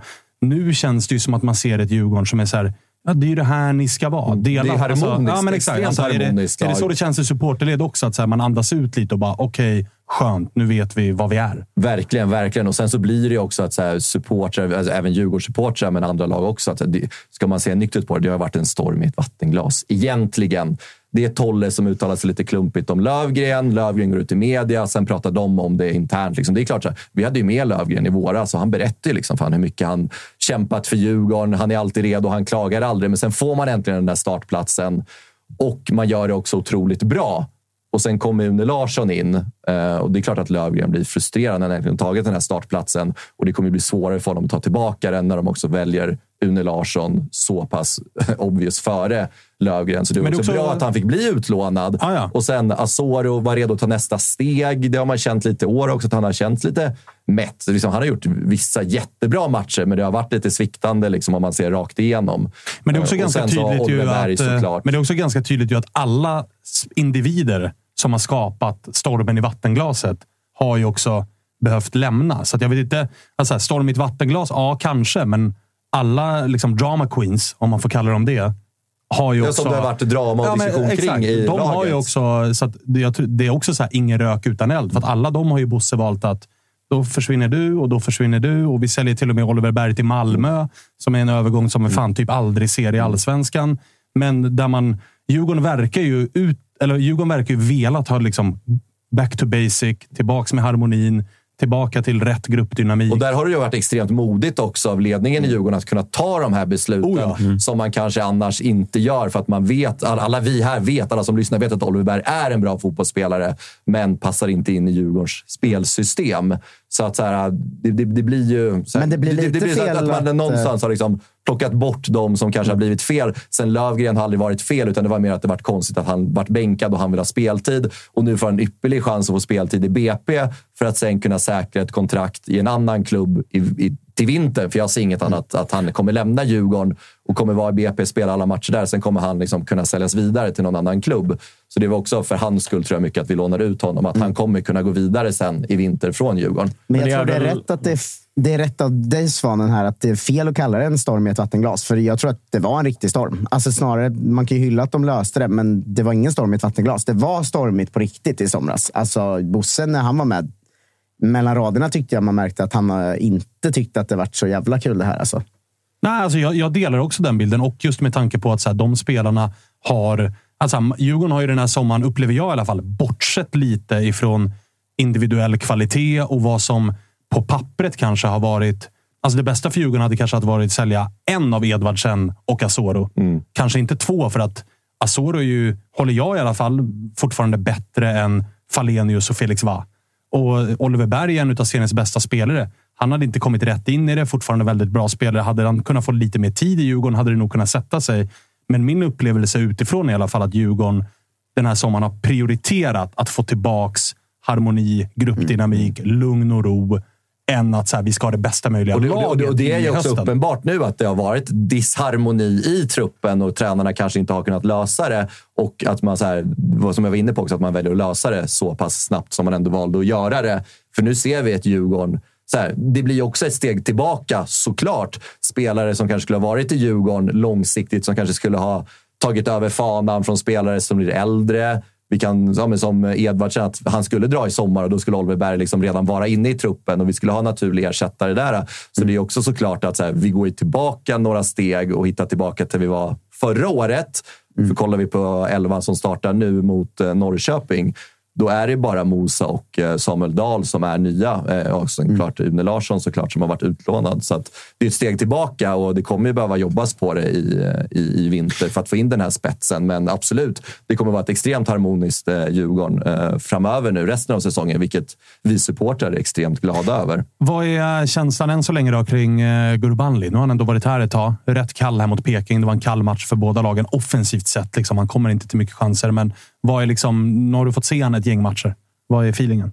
Nej, men det, det är ju en, så här, en, en, en tydlig nia som är inne i straffområdet. Det kommer inte vara en spelare som liksom kanske liksom öppnar upp liksom, spelet för övriga Djurgårdsspelare, utan han ska mer vara inne i straffområdet och liksom sätta bollarna. Det är den typen av spelare och det är den spelaren vi också har saknat lite sen eh, Buya Turay. Sen är det klart att han har ju en, en, en resa att- göra i Djurgården såklart, men det är klart att det är betryggande att han får göra de där två förhållandevis enkla målen mot Degerfors. Han är på rätt plats, eh, vilket vi har saknat hos, hos den typen av spelare. Att han är ändå där och gör de enkla målen, eh, vilket vi har saknat hos nya i Djurgården. Sen är det klart att eh, det, det kommer ta ett tag och liksom, innan han är liksom helt inne i Djurgårdens spelsystem. Men det tycker det, det man har sett nu ser lovande ut och det finns mycket potential och jag tycker att han ska fortsätta starta i Djurgården. Jag tror han tillsammans med, med framförallt Falenius kommer kunna göra mycket bra saker tillsammans. En till två tap-in mål alla hemmamatcher mot skitlag ser man ju.